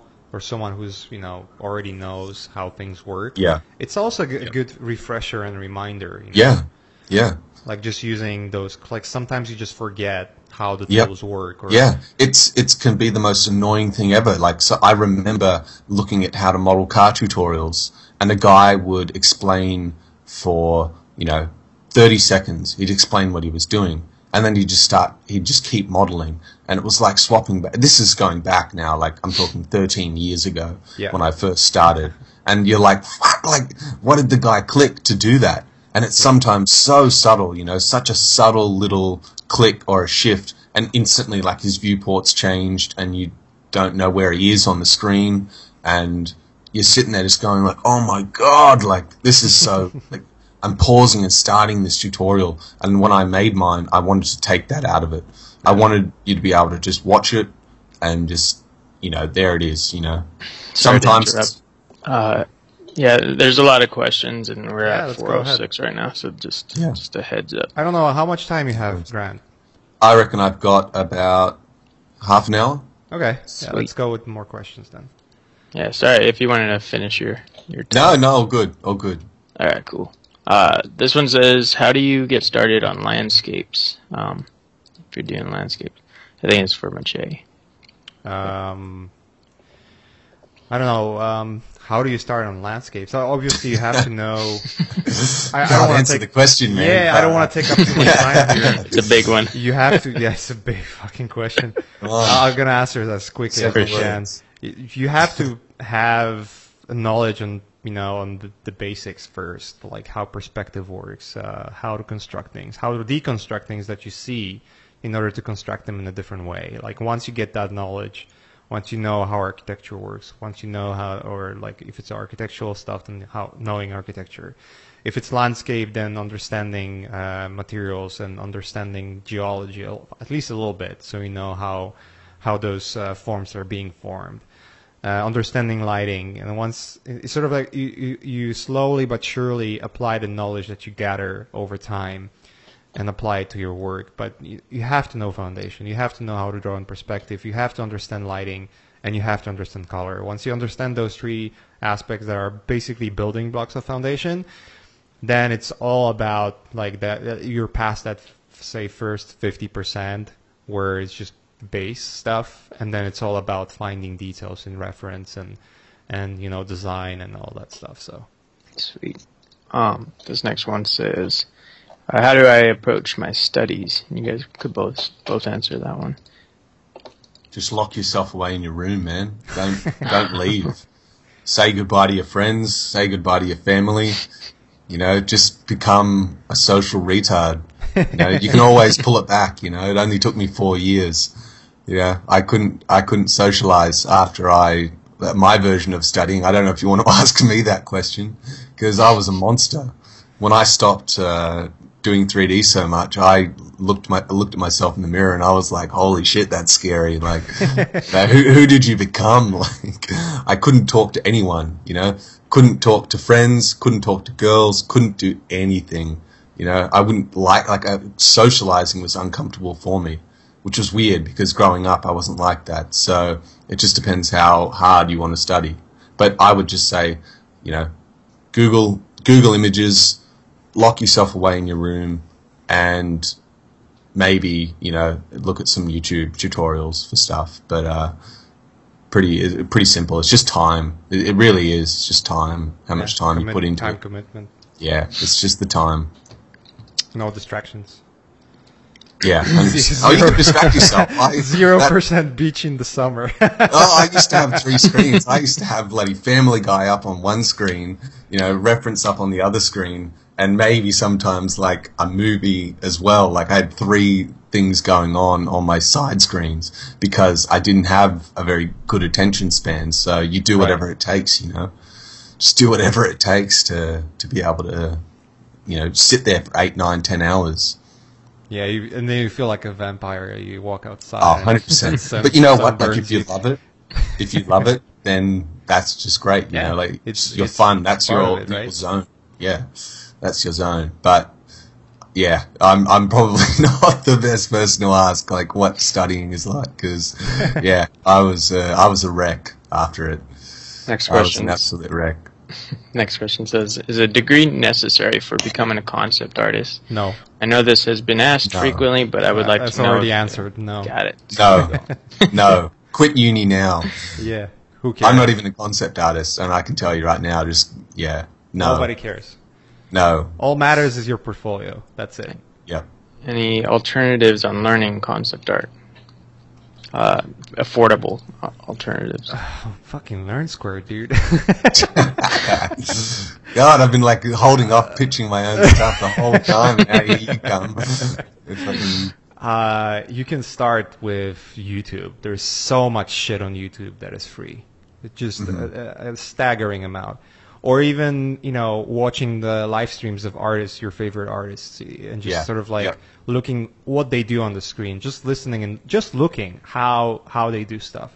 I know it's like not really teaching you anything, uh, but it des- it definitely kind of gives you an insight of, of the on the workflows of those people, um, and knowing foundation. Like you just start with foundation, knowing perspective, color, and, and lighting. Like once you know that, once you understand how it works, it's. Uh, It's uh, it's granted you're gonna you're gonna move forward pretty pretty fast. So this next one says, "What are the best?" Sorry, go ahead. No, no, go go go go. What are the best add-ons uh, slash plugins for three D S Max for rendering? Everything seems to be going in the direction of sample rendering and third-party uh, three D painting softwares. What is worth looking into? Uh, it's for me. I've got a pretty simple workflow these days. It's just. Uh, You know, three D S Max, V-Ray, Forest Pack, Photoshop. You know, keep it simple. Forest Pack is, you know, highly uh, under underestimated what you can do with it.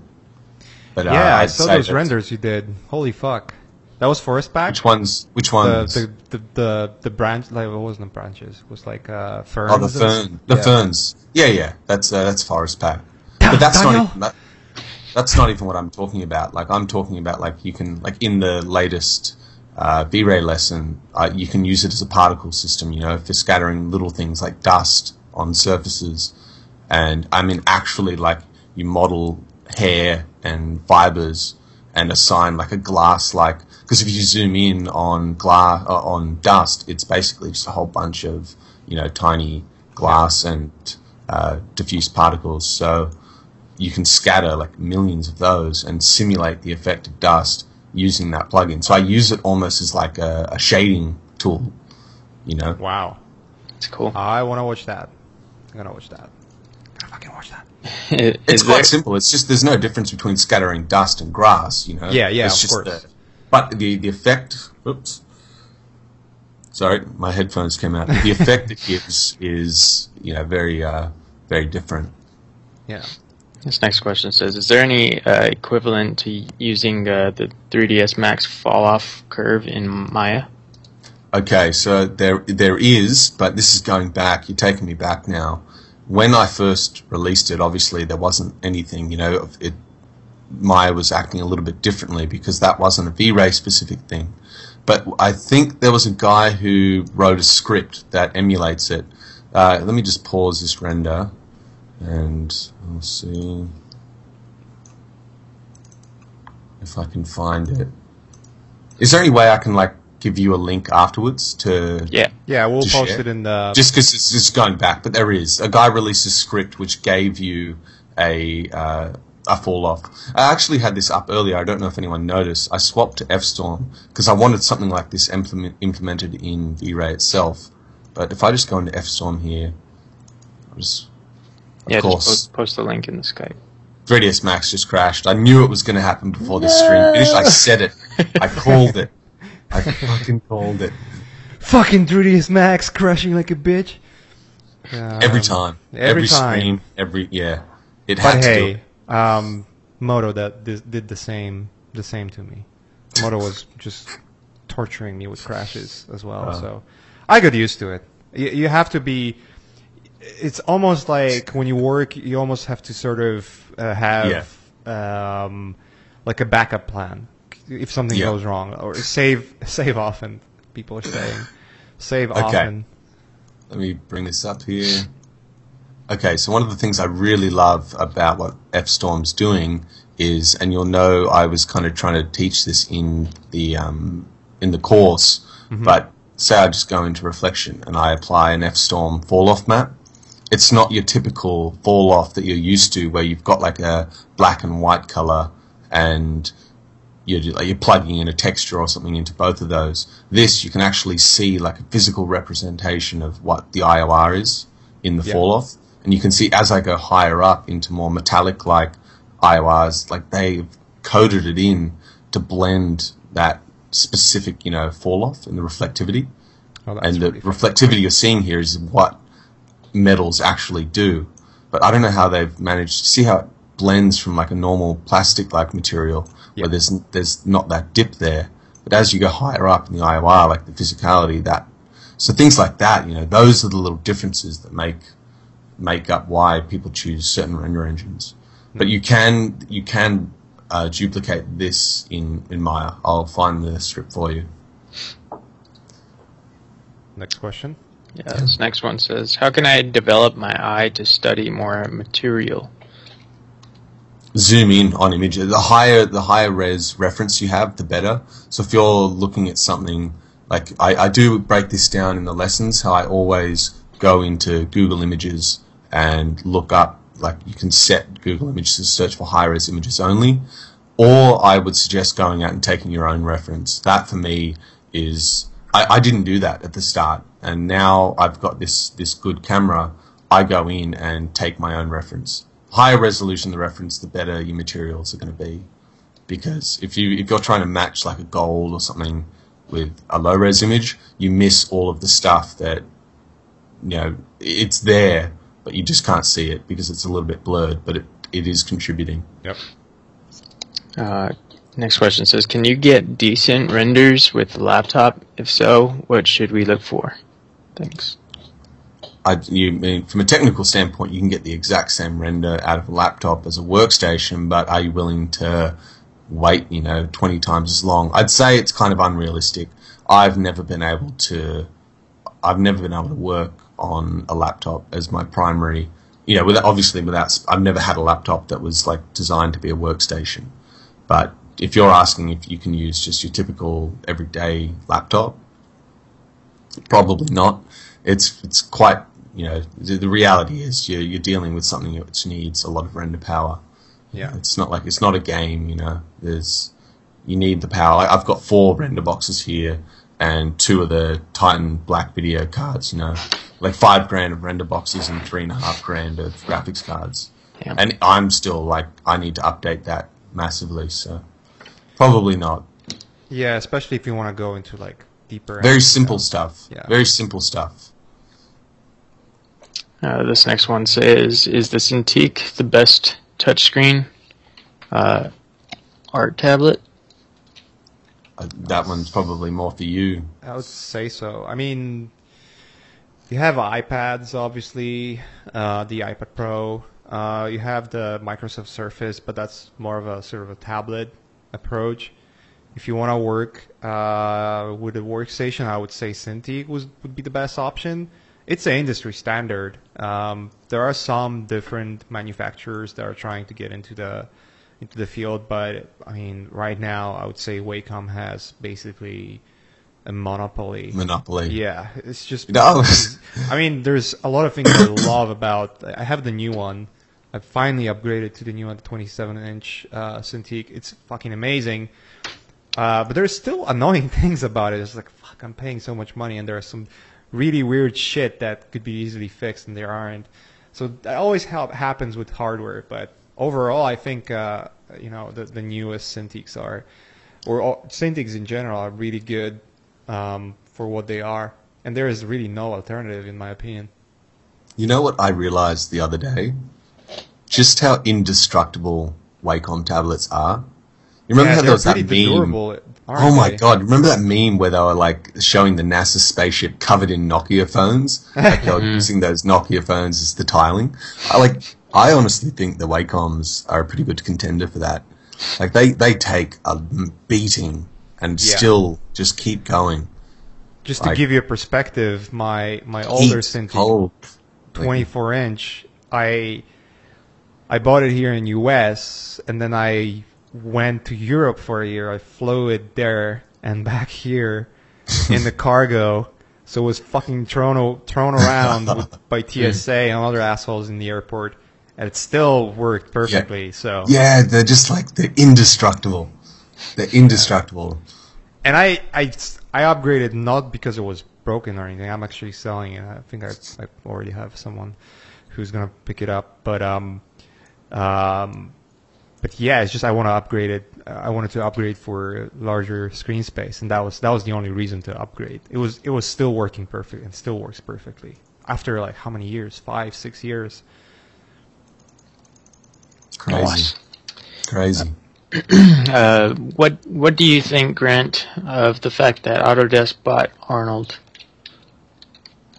Uh, it doesn't really affect. Like I think that it's. You know, smart move from them, but I I would never use Arnold. I don't think there's anything Arnold has to offer that V-Ray doesn't. You know, that's that's faster. But I think the only reason Autodesk hasn't bought Chaos Group is probably because they, you know, haven't been offered enough. But um, I, maybe if Arnold was implemented into Max, but the issue with Arnold is is it's not going down that biased pathway. So I just. Uh, Yeah, it's hard for me to answer it because I don't use I don't use Arnold. I'm not a fan. Uh, will you be giving uh, F-Storm a, a chance or try it try it out? Yeah, I've given F-Storm a chance. I've used it, and I think it's got like it's fast. But then there's just the little things like when I go to update a material, and I've got a complement. Like you look at this material here, I try to convert these these materials to F-Storm. And I would go in and like zoom in on like say the fall off here, which is controlling some kind of reflectivity or glossiness, and I'd sit here and click, and then it would just wouldn't update, and the viewport was going really slow. And then I hit up a couple of other people, and they were experiencing the same thing. Now will those things get fixed as time goes on? Uh, like one hundred percent, like they have to. But early on, it's uh, it's little things like that which make you scream. So not just yet. But yeah, I think it's good to test, right? Just if you're new, yeah, yeah, one hundred percent. Uh, if you're new, you're making simple scenes, you, you know how to use Octane, why wouldn't you use F-Storm? It's very similar. It's free, you know. You know, yep. why why pay three hundred fifty bucks U S for Octane? I've I've actually been very frustrated with Octane's development because for such an innovative renderer, like being the first company to swap everything to solely G P U, you know, they just had so much potential and then just put way more development focus on little things like V R and, you know, their their cloud service, but the actual tiny features that people want, they just kind of stopped working on. Octane remained technically the same render engine for like three or four years. Hmm. Hmm. Interesting. How do you yeah. think? How do you think we could uh, reach the price of photo photographers uh, for our work? Sorry, hold on. How do you think we could reach the price of photographers for our work? Because we reached them, qual their quality. Our lots are on the way. So some studios do charge the same amount as what a photographer will, if not more. Depends you know? on which photographer, because yeah, you're talking one hundred percent. About top of the line, five, yep. ten people in the world, they're going to charge millions, yep. and that yep. rightfully so. They've deserved yep. by just doing what they're doing for a yep. fucking long amount of time. And, you know, the work shows. It's like, it's funny because... Uh, you you, you kind of said it before already. You know, you went out, do, did some photos, and then like, oh, I can totally do that. And yeah. someone asked you like a question, but would you able to do it with changes like these and that? Yeah. Or comparing yeah, yeah. it with different like yeah. models or whatever. Um, and that's absolutely true. When you look at an image, you look at just a photo, you're like, oh, it's a nice photo. I pro I could probably take it. No, you fucking couldn't, dude. Uh, yeah. Especially if it's yeah. a studio photo, there is there is so much setup that goes into a photo shoot. That you I mean, even people underestimate retouches too. Like working yeah. at Cream, working at Cream, they have you know guys who are you know top thirty, forty in the world who've been using Photoshop since it existed, and the amount of work they do. Sometimes they do take a photographer's work that looks shit and just paint over it almost, you know, mm-hmm. and make it look good, and that can be frustrating. But those jobs, you know, they're not. They're charging a lot of money to do that, you know. So it, it, I've seen jobs where the three D side is getting billed out more than the photography would have. So I, I think it just comes down to, I mean, are you talking as a freelancer, like just you yourself? Because then it can be obviously a lot more difficult. But it kind of comes down once again to how, like, how much are you willing to defend your pricing? Yeah. And three D artists, I, I, this are one of the topics I wanted to talk about. three D artists in general just do not know how to defend themselves at all. It's just not in their skill set. Artists you know. in general, you know. Artists in general. Yeah. And if you want you want to charge more for your work, you need to have that confidence when you're not even just about your folio, but when you're actually talking to the person about the job. You have to make sure that when you're talking to them, you know, like they know that you know what the fuck you're talking about, you know. When I'm it's when I started art, work, art only. No, so it's about that business aspect. You know, there's that business like ruthlessness. You know, go watch Wolf of Wall Street because the guys who have that skill set, where it's just like you know, like get the sale, get the sale. You know, they're the ones who might not be as good an artist as you, but they pitched it better, and therefore, you know, they they had the upper hand. No. Mm. Uh, this so, next. Yeah. This next one says, uh, is Marmoset a good render engine? What are your thoughts on that? I haven't, because I haven't worked in games, I, I haven't really used it, but I think for real-time previewing, it's pretty awesome. I remember seeing it early on in development, and it was kind of like a new way, it was like a blend between a render engine and a game engine, which was pretty cool. Uh, it was it's totally different, but then again, I saw a lot of the limitations, you know, with the shading and things like that. But I mean, far out, like nowadays, I don't even know where it's at. I'm sure Unreal Engine, like I'm seeing stuff come out of there that's, mm-hmm. you know, just as yeah. good, even though it's faked. even though the you, you're not using like fully unbiased ray tracing or anything, the, the fake is still looking pretty damn close to yep. reality. So, you know, maybe Marmoset's gone the same way. I don't know. Does Marmoset use its own render engine, or is it tapping into another engine like Unreal or something? No, I don't. It's I, I think it's standalone. Right. Okay. Yeah. Uh, in one of your tutorials, you said uh, Octane has more realism out of the box than V-Ray. Can you explain that? And what did yep. what do you think of F-Storm? Well, okay, so uh, when I said that, and I remember saying that, that was when I was a little bit more biased in terms of like what was possible. And since then, I've done comparisons where I have been able to match the look of V-Ray with Octane. But uh, obviously, I went through a learning curve there. So straight out of the box, Octane is using its own color space and tone mapping. So if I load this up here, let me just get it started. The, sometimes just little, like cut, even so, though something that might not be physical, applying a grade or coloring adjustment to it can make it look more realistic. And Octane does that out of the box. It's got uh, the A G F A two hundred or something like that. Let me, let me find it here. You see, in the L U Ts. Yeah, it has those, like... It uses, uh, this, yeah. uh, it uses this color adjustment. So if I... I've actually got an older scene here. Sorry, I'll have to... Give me two seconds, and then I can explain. Sure. No, we don't have much time. God damn it, Warwick. It's all the time you have. Pretty much that, so. Yeah. If you have time, then we can talk as much as you can. Okay. This is a special one. You're a special person. Okay. Okay, so this is rendering here, right? And now out of the box, I can turn off the curves and the, the L U T file, and it's going to look like this. But out of the box, Octane, by default, has this color adjustment baked in.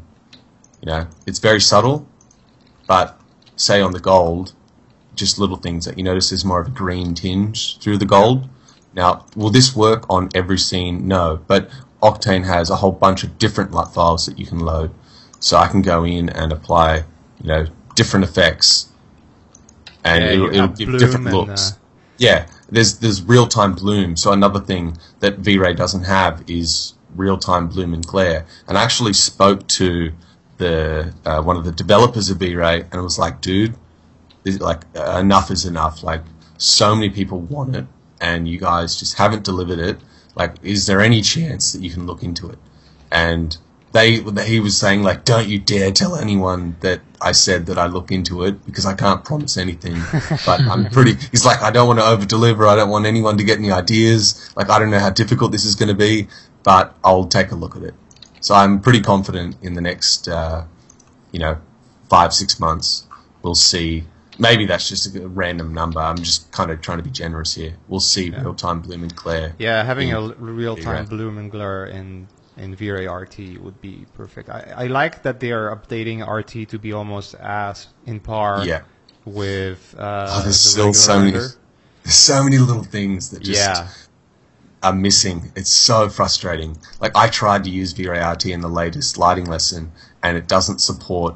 In the V-Ray lights, there's this setting here I'll show you called directionality, and that will, like, hone in the focus of the light to...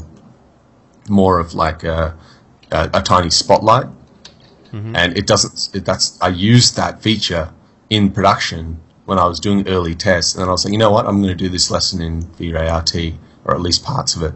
And the whole, the main fucking key light in the scene doesn't have that feature supported. I have actually a question. Do you have? Um, uh, see, I'm adjusting in, it. It's not in, making yeah, any change in in your lighting uh, course. Do you teach mm-hmm. gobos as well, or teach gobos? Yeah, not um, that's, yet. That's um, that's something I'm curious about, because I've not tried yet. to find oh. setups on how to set up like nice gobos. Octane mm. seems to do, does it really well, uh, especially with Cinema four D. But Max and V-Ray, I, I've for I've, I've been trying to, like so many different things, and I never get the results I want. You know, like almost like the perfect projection of uh, of a texture into uh, into the scene. So, but that's like a separate subject. I, I in later lessons, but right now, like I'm I'm trying to focus on in the lighting course, like how I approach a scene, because I, I always said that the progression was going to be from learning the the shaders, then the modeling, then how to put together a whole scene, you know, like obviously across the three courses.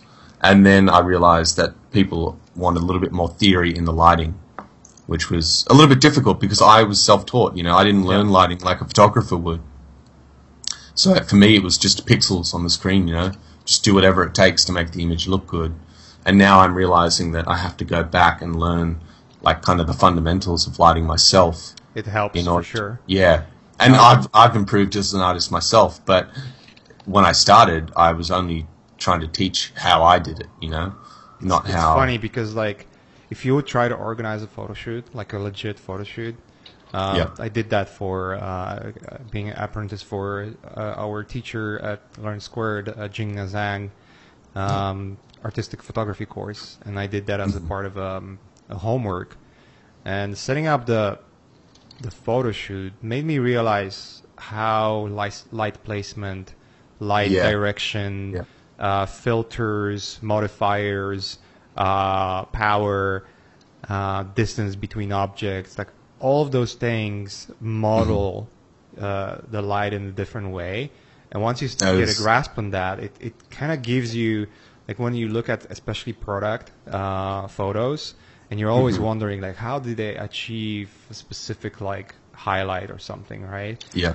And you, you start to understand uh, when you when you do that in real life, when you actually use uh, strobes and and um, and professional equipment, you, you kind of get the idea, okay, this is how it works, this is how modifiers are used.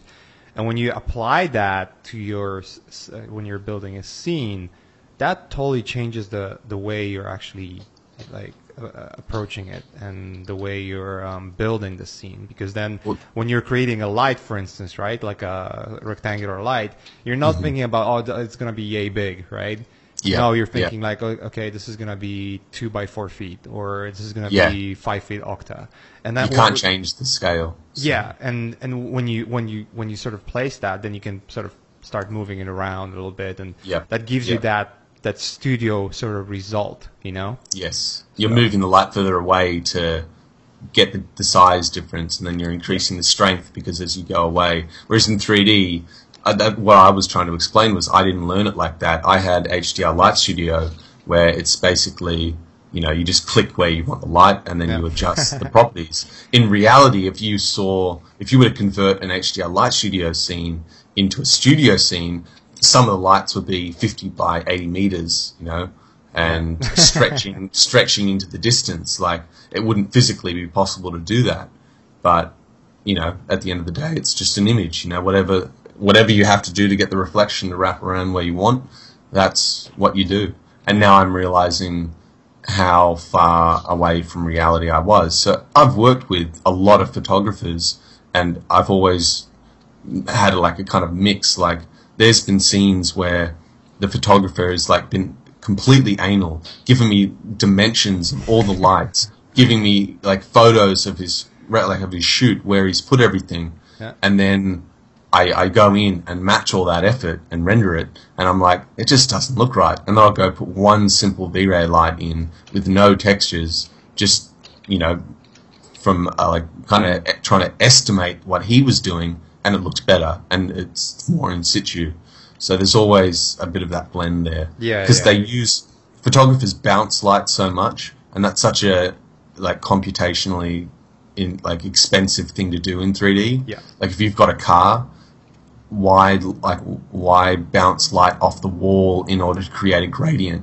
And then you've got things like, you know, the exposure. You don't know like the exposure settings, so you don't know how bright that light was. You don't know how bright the wall's yeah, diffuse color is. Like a full spectrum yeah. of settings. Yeah, a full spectrum in order to replicate the, what that light's doing. Or you could just go into H D R Light Studio and just slap it there in in three D space, yeah. and you know.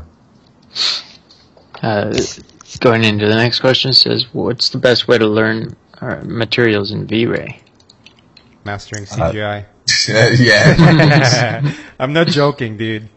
It's fucking, it's the best right now. I don't think there's anything else that there's. Okay, so you can you can definitely. You've got find, the free lesson too. If you don't yeah. want to buy anything, you've got my free lesson. So. And you can find a lot of free shit on the internet, but it's not gonna look great. You know, like yeah, when, I, when I watch part. your stuff, I can see not only what you're teaching, but also results, and results are amazing. Yep. And it's sort of like validating. Exactly. Sorry, I cut you. I cut you out. No, no, no, no. Go for it. Go for it. I was just trying to um. Just reiterate, you know, like it is. If you don't want to buy anything, you don't have to buy anything. You want to pirate my course, pirate the course, you know. But I, I've put a lot of effort. I and I'm not trying to be egotistical uh, about the result of things, but I've put probably more effort into material creation than you know ninety-nine point nine percent of artists. So uh, check out the free lesson if you like it, go for it. If you can't afford it, pirate it. But at the end of the day, just as long as you learn. Uh, I hear you guys talking a lot about uh, software and U I, but what do you guys think about the interactions between human and machine software? I mean, we work with a fucking mouse and keyboard. Like, you're talking like sexually or? Stuffing into your asshole. Oh, Jesus Christ, man. How did it, like, that went from zero to one hundred real quick. Yes. This is all about that. You just have to, you just have to be, you know, oh, brave on those podcasts. I'm lucky. You know? I, I, don't, I don't, for some reason, my eyesight, like, I've still got twenty twenty vision after all this time. I, maybe my eyesight's going to diminish in five years. Who knows? But um, I, like, I sometimes really, really hate computers. I, I hate the repetition. And I hate the fact that, you know, your wrists can get sore and you've got to push through this R S I feeling and, you know, it, it sometimes does feel a bit monotonous, but at the end of the day, like, it is, like, it's just a certain type of creation, you know, whether or not you're building a house with your hands or building a house in a computer, like, I think it's just, it comes down to if you like creating stuff and what you're creating it on shouldn't really matter. Yeah. Well, I mean, you also what, what works for you is your boxing, right? And that's yes. that's yep. really important to have something that we're you're gonna step out as, outside of your studio, yes, and, and do something physical.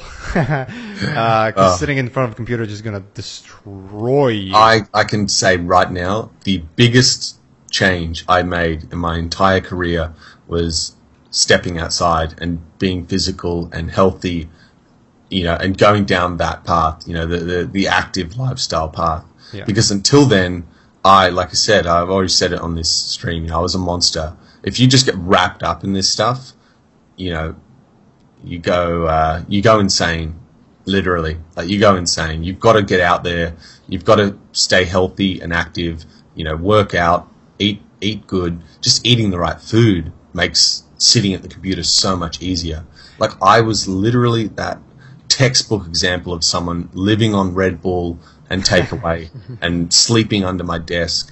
And it works short term, but not long term. Yeah, it works short term, but the amount of times I burned out and hated life, like not just C G I, but like hated life in general. Like it made me depressed as a person, and it has been a long time since I've felt that down feeling where you're like, I can't get out of this. Like, what have I done to myself? So. Yeah, I make th- I'm always make that mistake when I'm really overworked. There's a lot of going on, like a lot of projects going on. Yeah, uh, it's just like the idea. Oh, I don't have time to to exercise, and it's the worst mistake you can make. Not no, taking care gotta, of your body. Got to, yeah, yeah, got to do it. You've just like you've got to do it. Yeah. There's no other way around it. And eating, eating is so important. Like yep. eating the right stuff. Um, you know, it's. It's all of your gut bacteria, the the way you feed yep. your body, it all goes yep. through the gut. And your gut bacteria is basically almost regulating the way you feel. You can be yeah. working twenty hours and be as productive as someone who's working eight hours because he's taking care of himself, you know? And yeah, you're, you're thinking you're working hard, you know? Yeah, yeah. You know, you're sitting at a computer for eight hours. How much sugar are you having in that time? Like how many, like how many insulin spikes have you had? And you've gone up and down throughout the day. Yeah. Like I used to be extremely moody. You know, I could be really happy or really angry. And it turns out that that was just a direct correlation with mm-hmm. my addiction to sugar, you know. Yep. And it made me, working with other people, harder to work with, because they're like, well, you know, what the hell's wrong with you? Like, you were happy two hours ago. Like, what happened? No, nothing happened in the office. Nothing happened on the in work. It's just the way my body was reacting. My insulin crush. Not, yeah, Fuck not off. having sugar. Yeah, like, so true. Yeah, it can have, like, simple things like that can yep. affect your relationship with mm-hmm. you know, with your work. Uh, this next question says, why why are so many people using V-Ray over Mental Ray? That's uh, a joke question. You fucking trolls. All right, next question.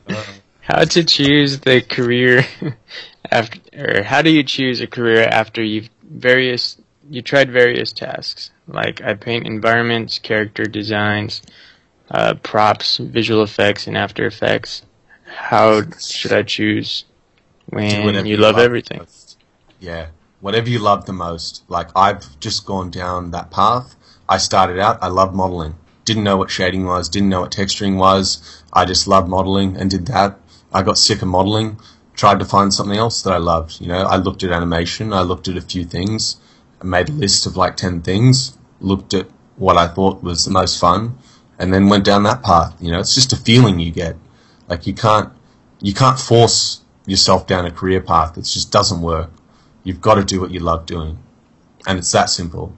If yeah. you don't, if, if you don't feel it, like right now, if you're not sitting at your desk thinking, shit, you know, like, I really want to make some shaders, then, you know, probably not best to be a shading artist. But I, I still, after all this time working this stuff, wake up some days and I'm like, I just really feel like making a sand shader for no fucking reason.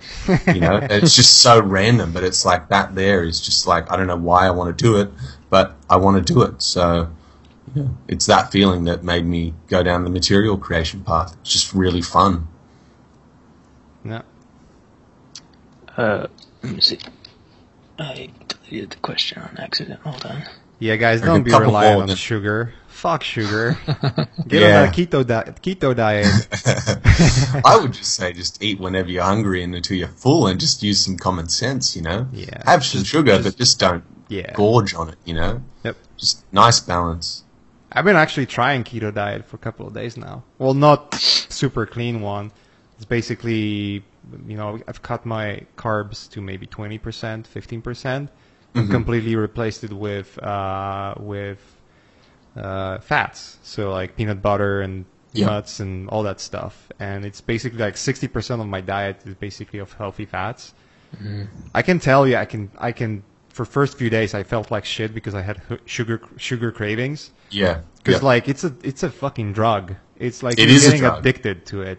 It is a drug. So you feel it's like you feel like drug. you. It's almost like crack. Like, ah, I don't know. Haven't you seen that um, image? Haven't you seen the image where they put people through an M R I machine, and yeah. you can see that sugar lights up, not in the not in an identical way, but in a very similar way. Yeah. It's lighting up your brain. It's giving it just a similar fucks you response. Up. It's easy yeah. as that. But I can yep. tell you that not only I feel better. It's not for everyone, by the way, right? But I do feel better. I I, yeah. I don't get cravings. When I see a fucking ice cream, I'm like, eh, whatever. I don't care. You'll get them. You'll yeah, get I, them. I, I rather it always fuck, comes yeah, back. Of course. It always comes I, back. I rather eat the, kale.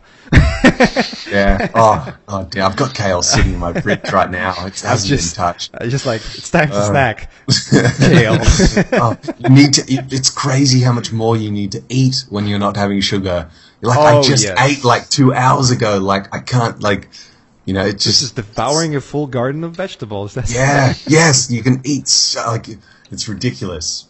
Yeah. But hey, you're getting full. I, you know, I'm, I'm like when I get like a handful of almonds or, or even peanut butter. Peanut butter is great. Like if you just look yeah. for one that doesn't have any added sugar or anything, you just like take a couple of spoons and you're full. Exist. Like you don't want to eat anything. You're just like fully full. Yeah. So yeah, I eat a, I eat raw almonds like every day. Just yeah. like there. They're de- helps a lot. Fucking depleting water in, in California, but that's not the other. That's the other subject. Like a bunch of almonds take as much water as you showering for. Yeah, I believe that, man. Just give me uh, one second. I'll be back in a second. Yeah, no sure. worries.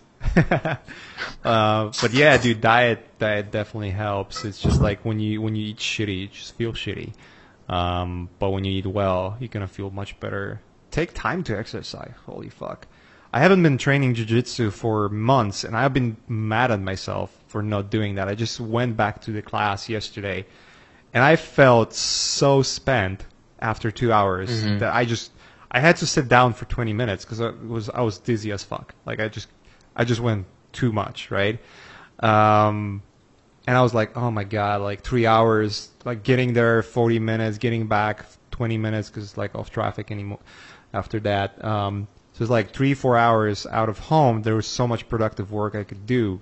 Bullshit. I, when I came back, I did way more than I expected I would do in an hour, and and, and it's because I was fresh and that, you know, I was uh, feeling better. I was feeling physically fucking tired, but mentally like reborn. So it's good. Yeah, you, know, you just have to. You just have to. Mm-hmm. It's the best thing so that can happen for you. Just ex- like exercising, doing something that is good for your body. Doing it regardless of you, whether you feel have time or not. Just find time. Just uh, just plan it in your week. Yeah. Do it at least once a week if you, if you cannot do it more often than that. You, it's going to make a difference. So, so you reckon one more question and then I'll, uh, yeah, I'll yeah, head let's off. Do I'll that. Get back onto yeah. my yeah, uh, course. Yeah, you've been generous enough to be with yeah, us. No, it's all quite good. A long time it's all good. Here, so. It's all good. It's bad fun. So last last questions. Um, I'm gonna put these together, but uh, it says, do you do you plan on doing an architectural series, um, and or lighting? I'm sorry. It says, uh, do a series of architectural and interior t- tutorials from scratch, uh, lighting a scene, post processing, et cetera. Do you have plans mm-hmm. to do those kind of? So. My plan for that is, because I haven't worked as an architectural visualization artist, and I've always been pretty honest with myself, there, I did a lesson on it in the V-Ray course, and I thought that was one of the, the worst, like one of the you know shittier lessons that I did. And that was because I realized that when, when I'm doing my teaching, you've got to be very thorough with everything, and I couldn't be with that because I just hadn't done it enough. But I do know guys like, you know, like Daniel Ridishward, you know, I feel like what would be more effective is teaching a guy like that how to make his own lessons and then letting him do that content, if that makes sense. You know, like mm-hmm. teaching how I teach, but he has all the knowledge behind how the actual scenes put together and the, the workflow there. Because I, I could probably do it myself and it just wouldn't look it, like I couldn't feel good about that.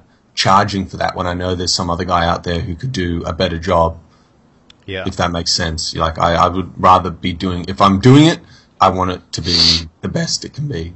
Shit, I would want to do uh, hard surface modeling in Max, or you know V-Ray settings, but you know mm-hmm. I would not do the be- best yeah. job at it. Yeah. So yeah, fun doing it, but yeah. whether or not someone's going to be able to use that in production and trust it, you know. Yeah. Is mm-hmm. is is like. I've taught things, and this is one of the weirdest things. When you learn stuff as when you're in production and it's wrong, it's just you're on to the next job. But when you teach people things that's wrong, you're like you realize the influence you have. You're like, holy shit, you know, like there's people having arguments on forums about this, and I was the one who told them to do it that way, and I was wrong. You know, like yeah. you've got to you've got to kind of respect that if you if not good enough to teach it. Then don't teach it because it's just not going to be. You're going to be potentially causing more harm than good. So, will I do something again on ArcViz in the lighting course? I, I will, but in terms of like dedicated lessons, my goal is to try and convince some of these other guys to teach. Cool, awesome. All right, we went through questions. Uh, it was fun. Uh, yeah. Ron, do we I, have any current events? Uh, I have a few, but if Grant needs to leave, yeah. We if, could you, let if, you, if you, so what do you mean by events? Oh, we just like, talk about like some news and you know what's going on in the world of. Yeah, I got like ten minutes. All got right, ten minutes. Cool. Before. Let's let's go through a few. Um. Well, uh, first off, have you guys heard about Tesla's new uh, master plan? No. What is it? Yeah, he's planning on doing. Yeah, he's planning on doing uh, a bunch of different things, basically, but uh. One of them is he's going to be doing like a kind of like Uber, but it's renting out uh, Teslas that are not going to be used, you know? Mm-hmm. So it's right. It's basically making money off of uh, people that aren't using their Tesla at the time, so they could rent them out. Um, oh, so it's like kind, kind of like Airbnb, right. but with yeah. cars. Yeah, exactly. Right. It's so really Elon exciting. Musk just wants to take over the world, so exactly. he can prevent pretty much. He can, if he turns he can prevent at any point, we're all fucked. To being created. Yeah, he's he's got a lot of really cool uh, things going on. There's another thing. It's just he's making semi trucks, uh, you know, for for uh, exporting and you know all that stuff, uh, delivering big loads. But these trucks are going to have um, uh, solar panels above, you know, on top of them, you mm-hmm. know. And these are just—it's like it's going to change the world drastically. Automated, yeah, like yeah. they just drive themselves. Yeah, of. Even automated, exactly. Yeah. That's, that's going to be so huge. Crazy. We were born twenty, thirty years too early. I wanted hover cars. I, I was never given it. You know, I, I don't know, I man. Really I, I think we were born in the right time because you, you see the whole transition from no phones or or like line oh. phones where you actually have to dial by fucking. Moving that ring around, and if someone had zeros in his uh, uh, phone number, you would curse him for being a fucking idiot. Fucking idiot, so many zeros. Man, what about like, okay, we've missed like reversal of aging. Talk about being born a little bit too early. Imagine uh, getting to like sixty or seventy years old on your deathbed. You can't have everything. Yeah. I, believe I just it. wanted I immortality. Is it so much to ask? Right. But then someone would say like, do you remember those times when there were, there were no cell phones? And you're like, yeah, I remember those times. Whereas now it's like, what are you talking about? No cell phones? Like no internet? What? Yeah. One of the biggest uh, things that I, like, I really hit me was like, eventually our daughters are going to like come home and they're going to be like, look, look what I got. You know, they got a new like a bionic mean, arm or something. You mean, you oh. mean it's like, taking it's off like, their V R goggles? Yeah. But it's just like replacing limbs for better, efficient, you know, limbs and stuff. That's going to be yeah. crazy. Like, or they just print it at home. Yeah. You know, like, uh, bi- like biomolecular printing. That's going to be crazy when they can, like, mm-hmm. turn carbon into anything and then print it, like, at home. You know? I think Ready Player One is what the future is going to be like. A lot of V R and outside world yeah, really shitty. Mix yeah. of V R. What's the, um, something? A R. Magic Loop or Magic Leap? They're yeah, using magic. that, uh, yeah. oscillating fiber optic, you know, projector. It's like a, it's like a fiber optic cable that like rotates as they pass a color of light through it, and because of motion blur, your eye perceives it as an image because it's oscillating so fast and the color's changing. It's like projecting out points of light that, you know, in real time, you know, end up looking like an image being beamed directly into your retina. It's yeah, just crazy. So the amount of, yeah. Like, that's going to be totally... Like, when you're walking around, there's no phone or, like, you're not sitting down at a desk to work anymore because yeah. your whole vision is the screen.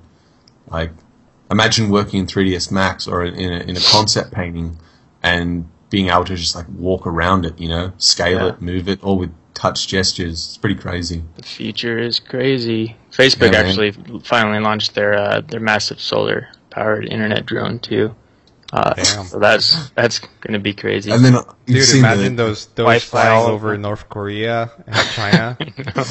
Boston Dynamics. Have you seen those robots? Oh my god, yeah. Oh my god! Like you know, all right. So you know that like behind closed doors, there's like mm-hmm. military contracts being written, yeah. and you just fucking know they're strapping yep. miniguns on those goddamn. They do. You know they're strapping miniguns on those things. Do.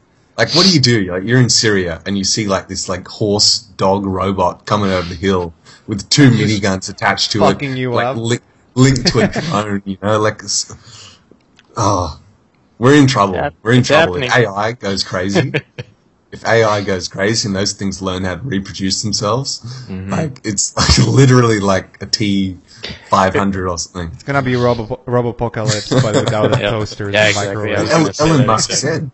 Elon Musk said his biggest fear is yeah. the A I becoming out of control. Mm-hmm. Because where do you draw, like, at what point does it become self-aware? Like, once it can start to learn, does it just start to learn exponentially, and then, yeah. like, before you fucking know it? Yeah, he's not the only one who said that, too. yeah. He said he's investing, like, I think it was like ten million dollars or something he invested this year or last year into the ways of sustaining, like, you know, A I, mm-hmm. like, and keeping it contained. Like, I don't. Like, I don't think you can stop it really. It's because you, you're gonna. You can make legislation and you know pay money yep. to stop it, and there, there's always going to be some asshole that has more money yeah. that's like, fuck it, I want to do it, and, and just and release they will do it. Behind yeah. closed doors. Yeah. I think what's going to happen is uh, there is sort of it's going to be almost like an evolution of what what humanity is and how it's going to yeah. connect to uh, people A I. Don't care. People don't care about their privacy anymore. Yeah, They'll log they into don't. that Pokemon Go thing and give Google complete, complete access to their entire account. Yeah. Who cares? You got to catch them all. So, and it's like real-time recording of your whereabouts and your place, yeah. and pretty much a full, full real-time map of your world, including like your given... personal life and family and everything, depending where you play. It's like government well. conspiracy there. It's like Google knows more about you than like your your wife or something, you know? Yeah. Like your wife would love to have that information on you. Yeah. But oh well. Uh, another no thing is separate separate news. Uh, the Stranger Things. Have you guys watched that yet on Netflix? No, I haven't. Stranger really really Stranger awesome Things? show. Yeah. Oh shit! Yeah, I just binged watched it. Did you? Um, oh, yeah, I only fuck, watched. Yeah, the I loved it. Episode, or the second episode. And I'm just if like, you haven't I, seen I it, go see it. I think. Uh, I think the worst thing we could do is just to hype it even more, because it's like it's gonna become one of those uh, one of those shows that everyone is talking like about how fucking awesome it is, and it's then great. you watch it, and because you're overhyped, you're not enjoying it as much. So yeah. mm. no, it's it's awesome. Just go watch it on Netflix. It's great production. Okay. It's really well done. Mm-hmm.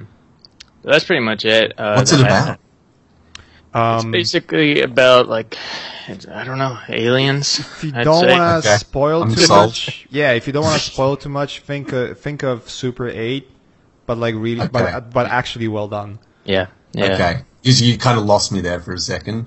I was yeah. like, oh, okay. Yeah, it's but great. Like imagine Super eight with a good script and and production value. Mm. Nice. Yeah.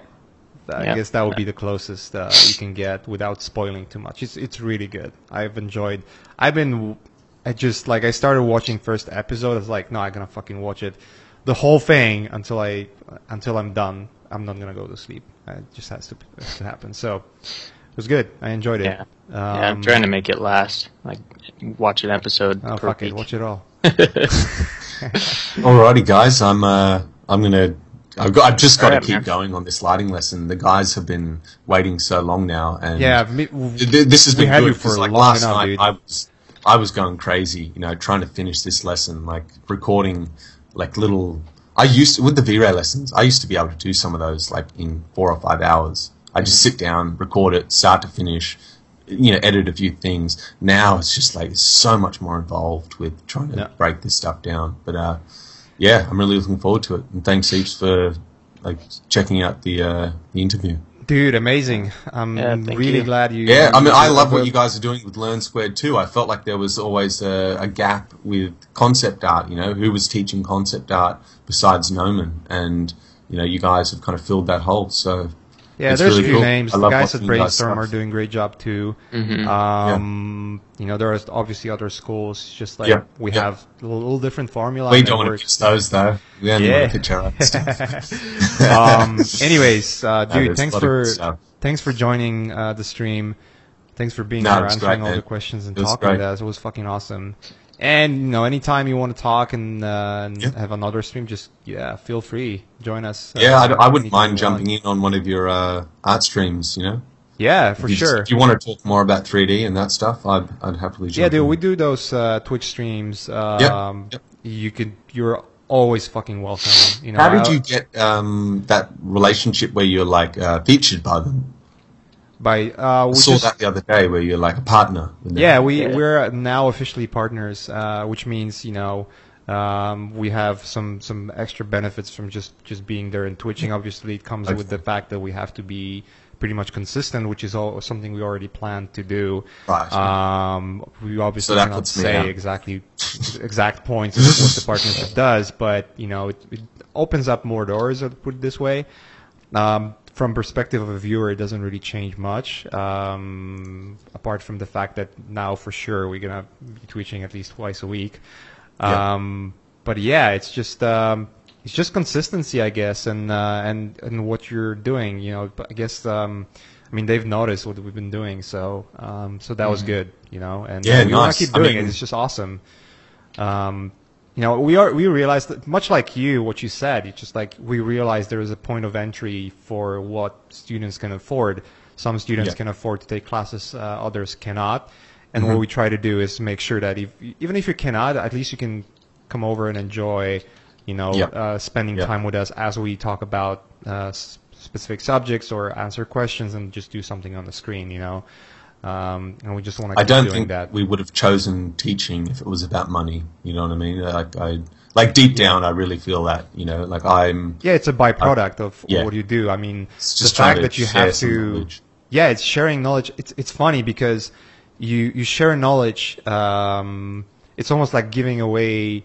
your ten years of twenty years of however yeah, you've like been in industry. It gives you the same feeling you give a, a homeless guy when you give him five bucks, you know? Like, yeah. it's, uh, for me, like, yeah, it's great, like, if you want to support the artist, but I just like getting this stuff out of my head, you know? Yeah. And filling it with, you know, boxing or something else in life. Like, it's, it's yeah, been in there too long. Like, you know, it's, it's time for other people to take it and improve on it.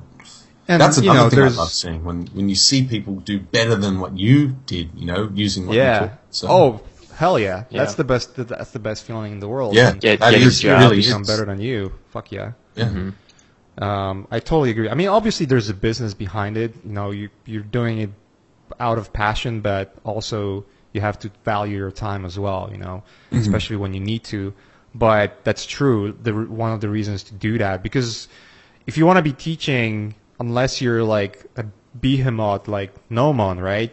Uh, yeah. or, or, or, or Art Center or something, then yeah. it's not really it's not really like you can definitely make better if you if you do something else for sure.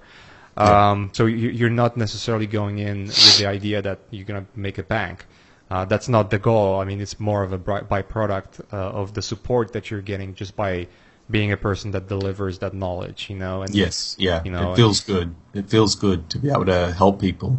Like throughout, since I've started the course, you know, there's been guys who have, you know, messaged me saying I've saved them fifty thousand dollars on rendering power because they were just about to buy, you know, like guys who were struggling with their bills, and they're yeah. like, "Dude, you saved us from having to spend that because we were just rendering wrong." Something simple as that, you're like, "Holy shit!" Like I actually. Like, if, if I had not created that lesson, yeah. that guy was fucked, you know? Like, he was he was potentially going bankrupt because they couldn't afford to render all the stuff off in the right time.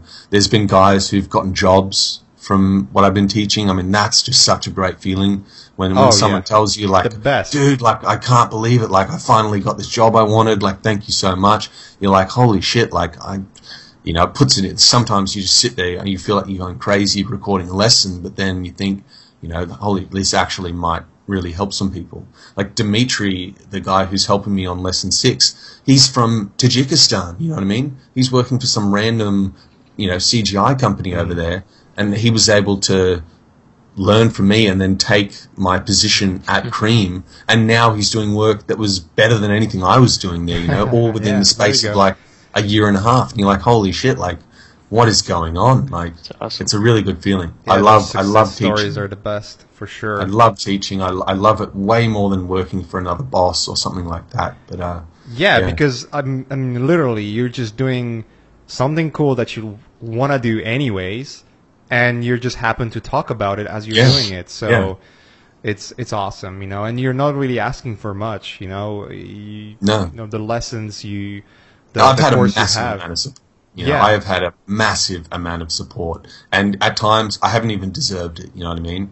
I have been so far from perfect. Like I've made so many mistakes doing this stuff. But when it's all said and done, you know, like all the negative stuff aside, I feel like I've made more of a positive influence, you know, and that's, yeah. you know, that's just what keeps you going. So I feel sure. like I've been in a pretty good headspace the last few months.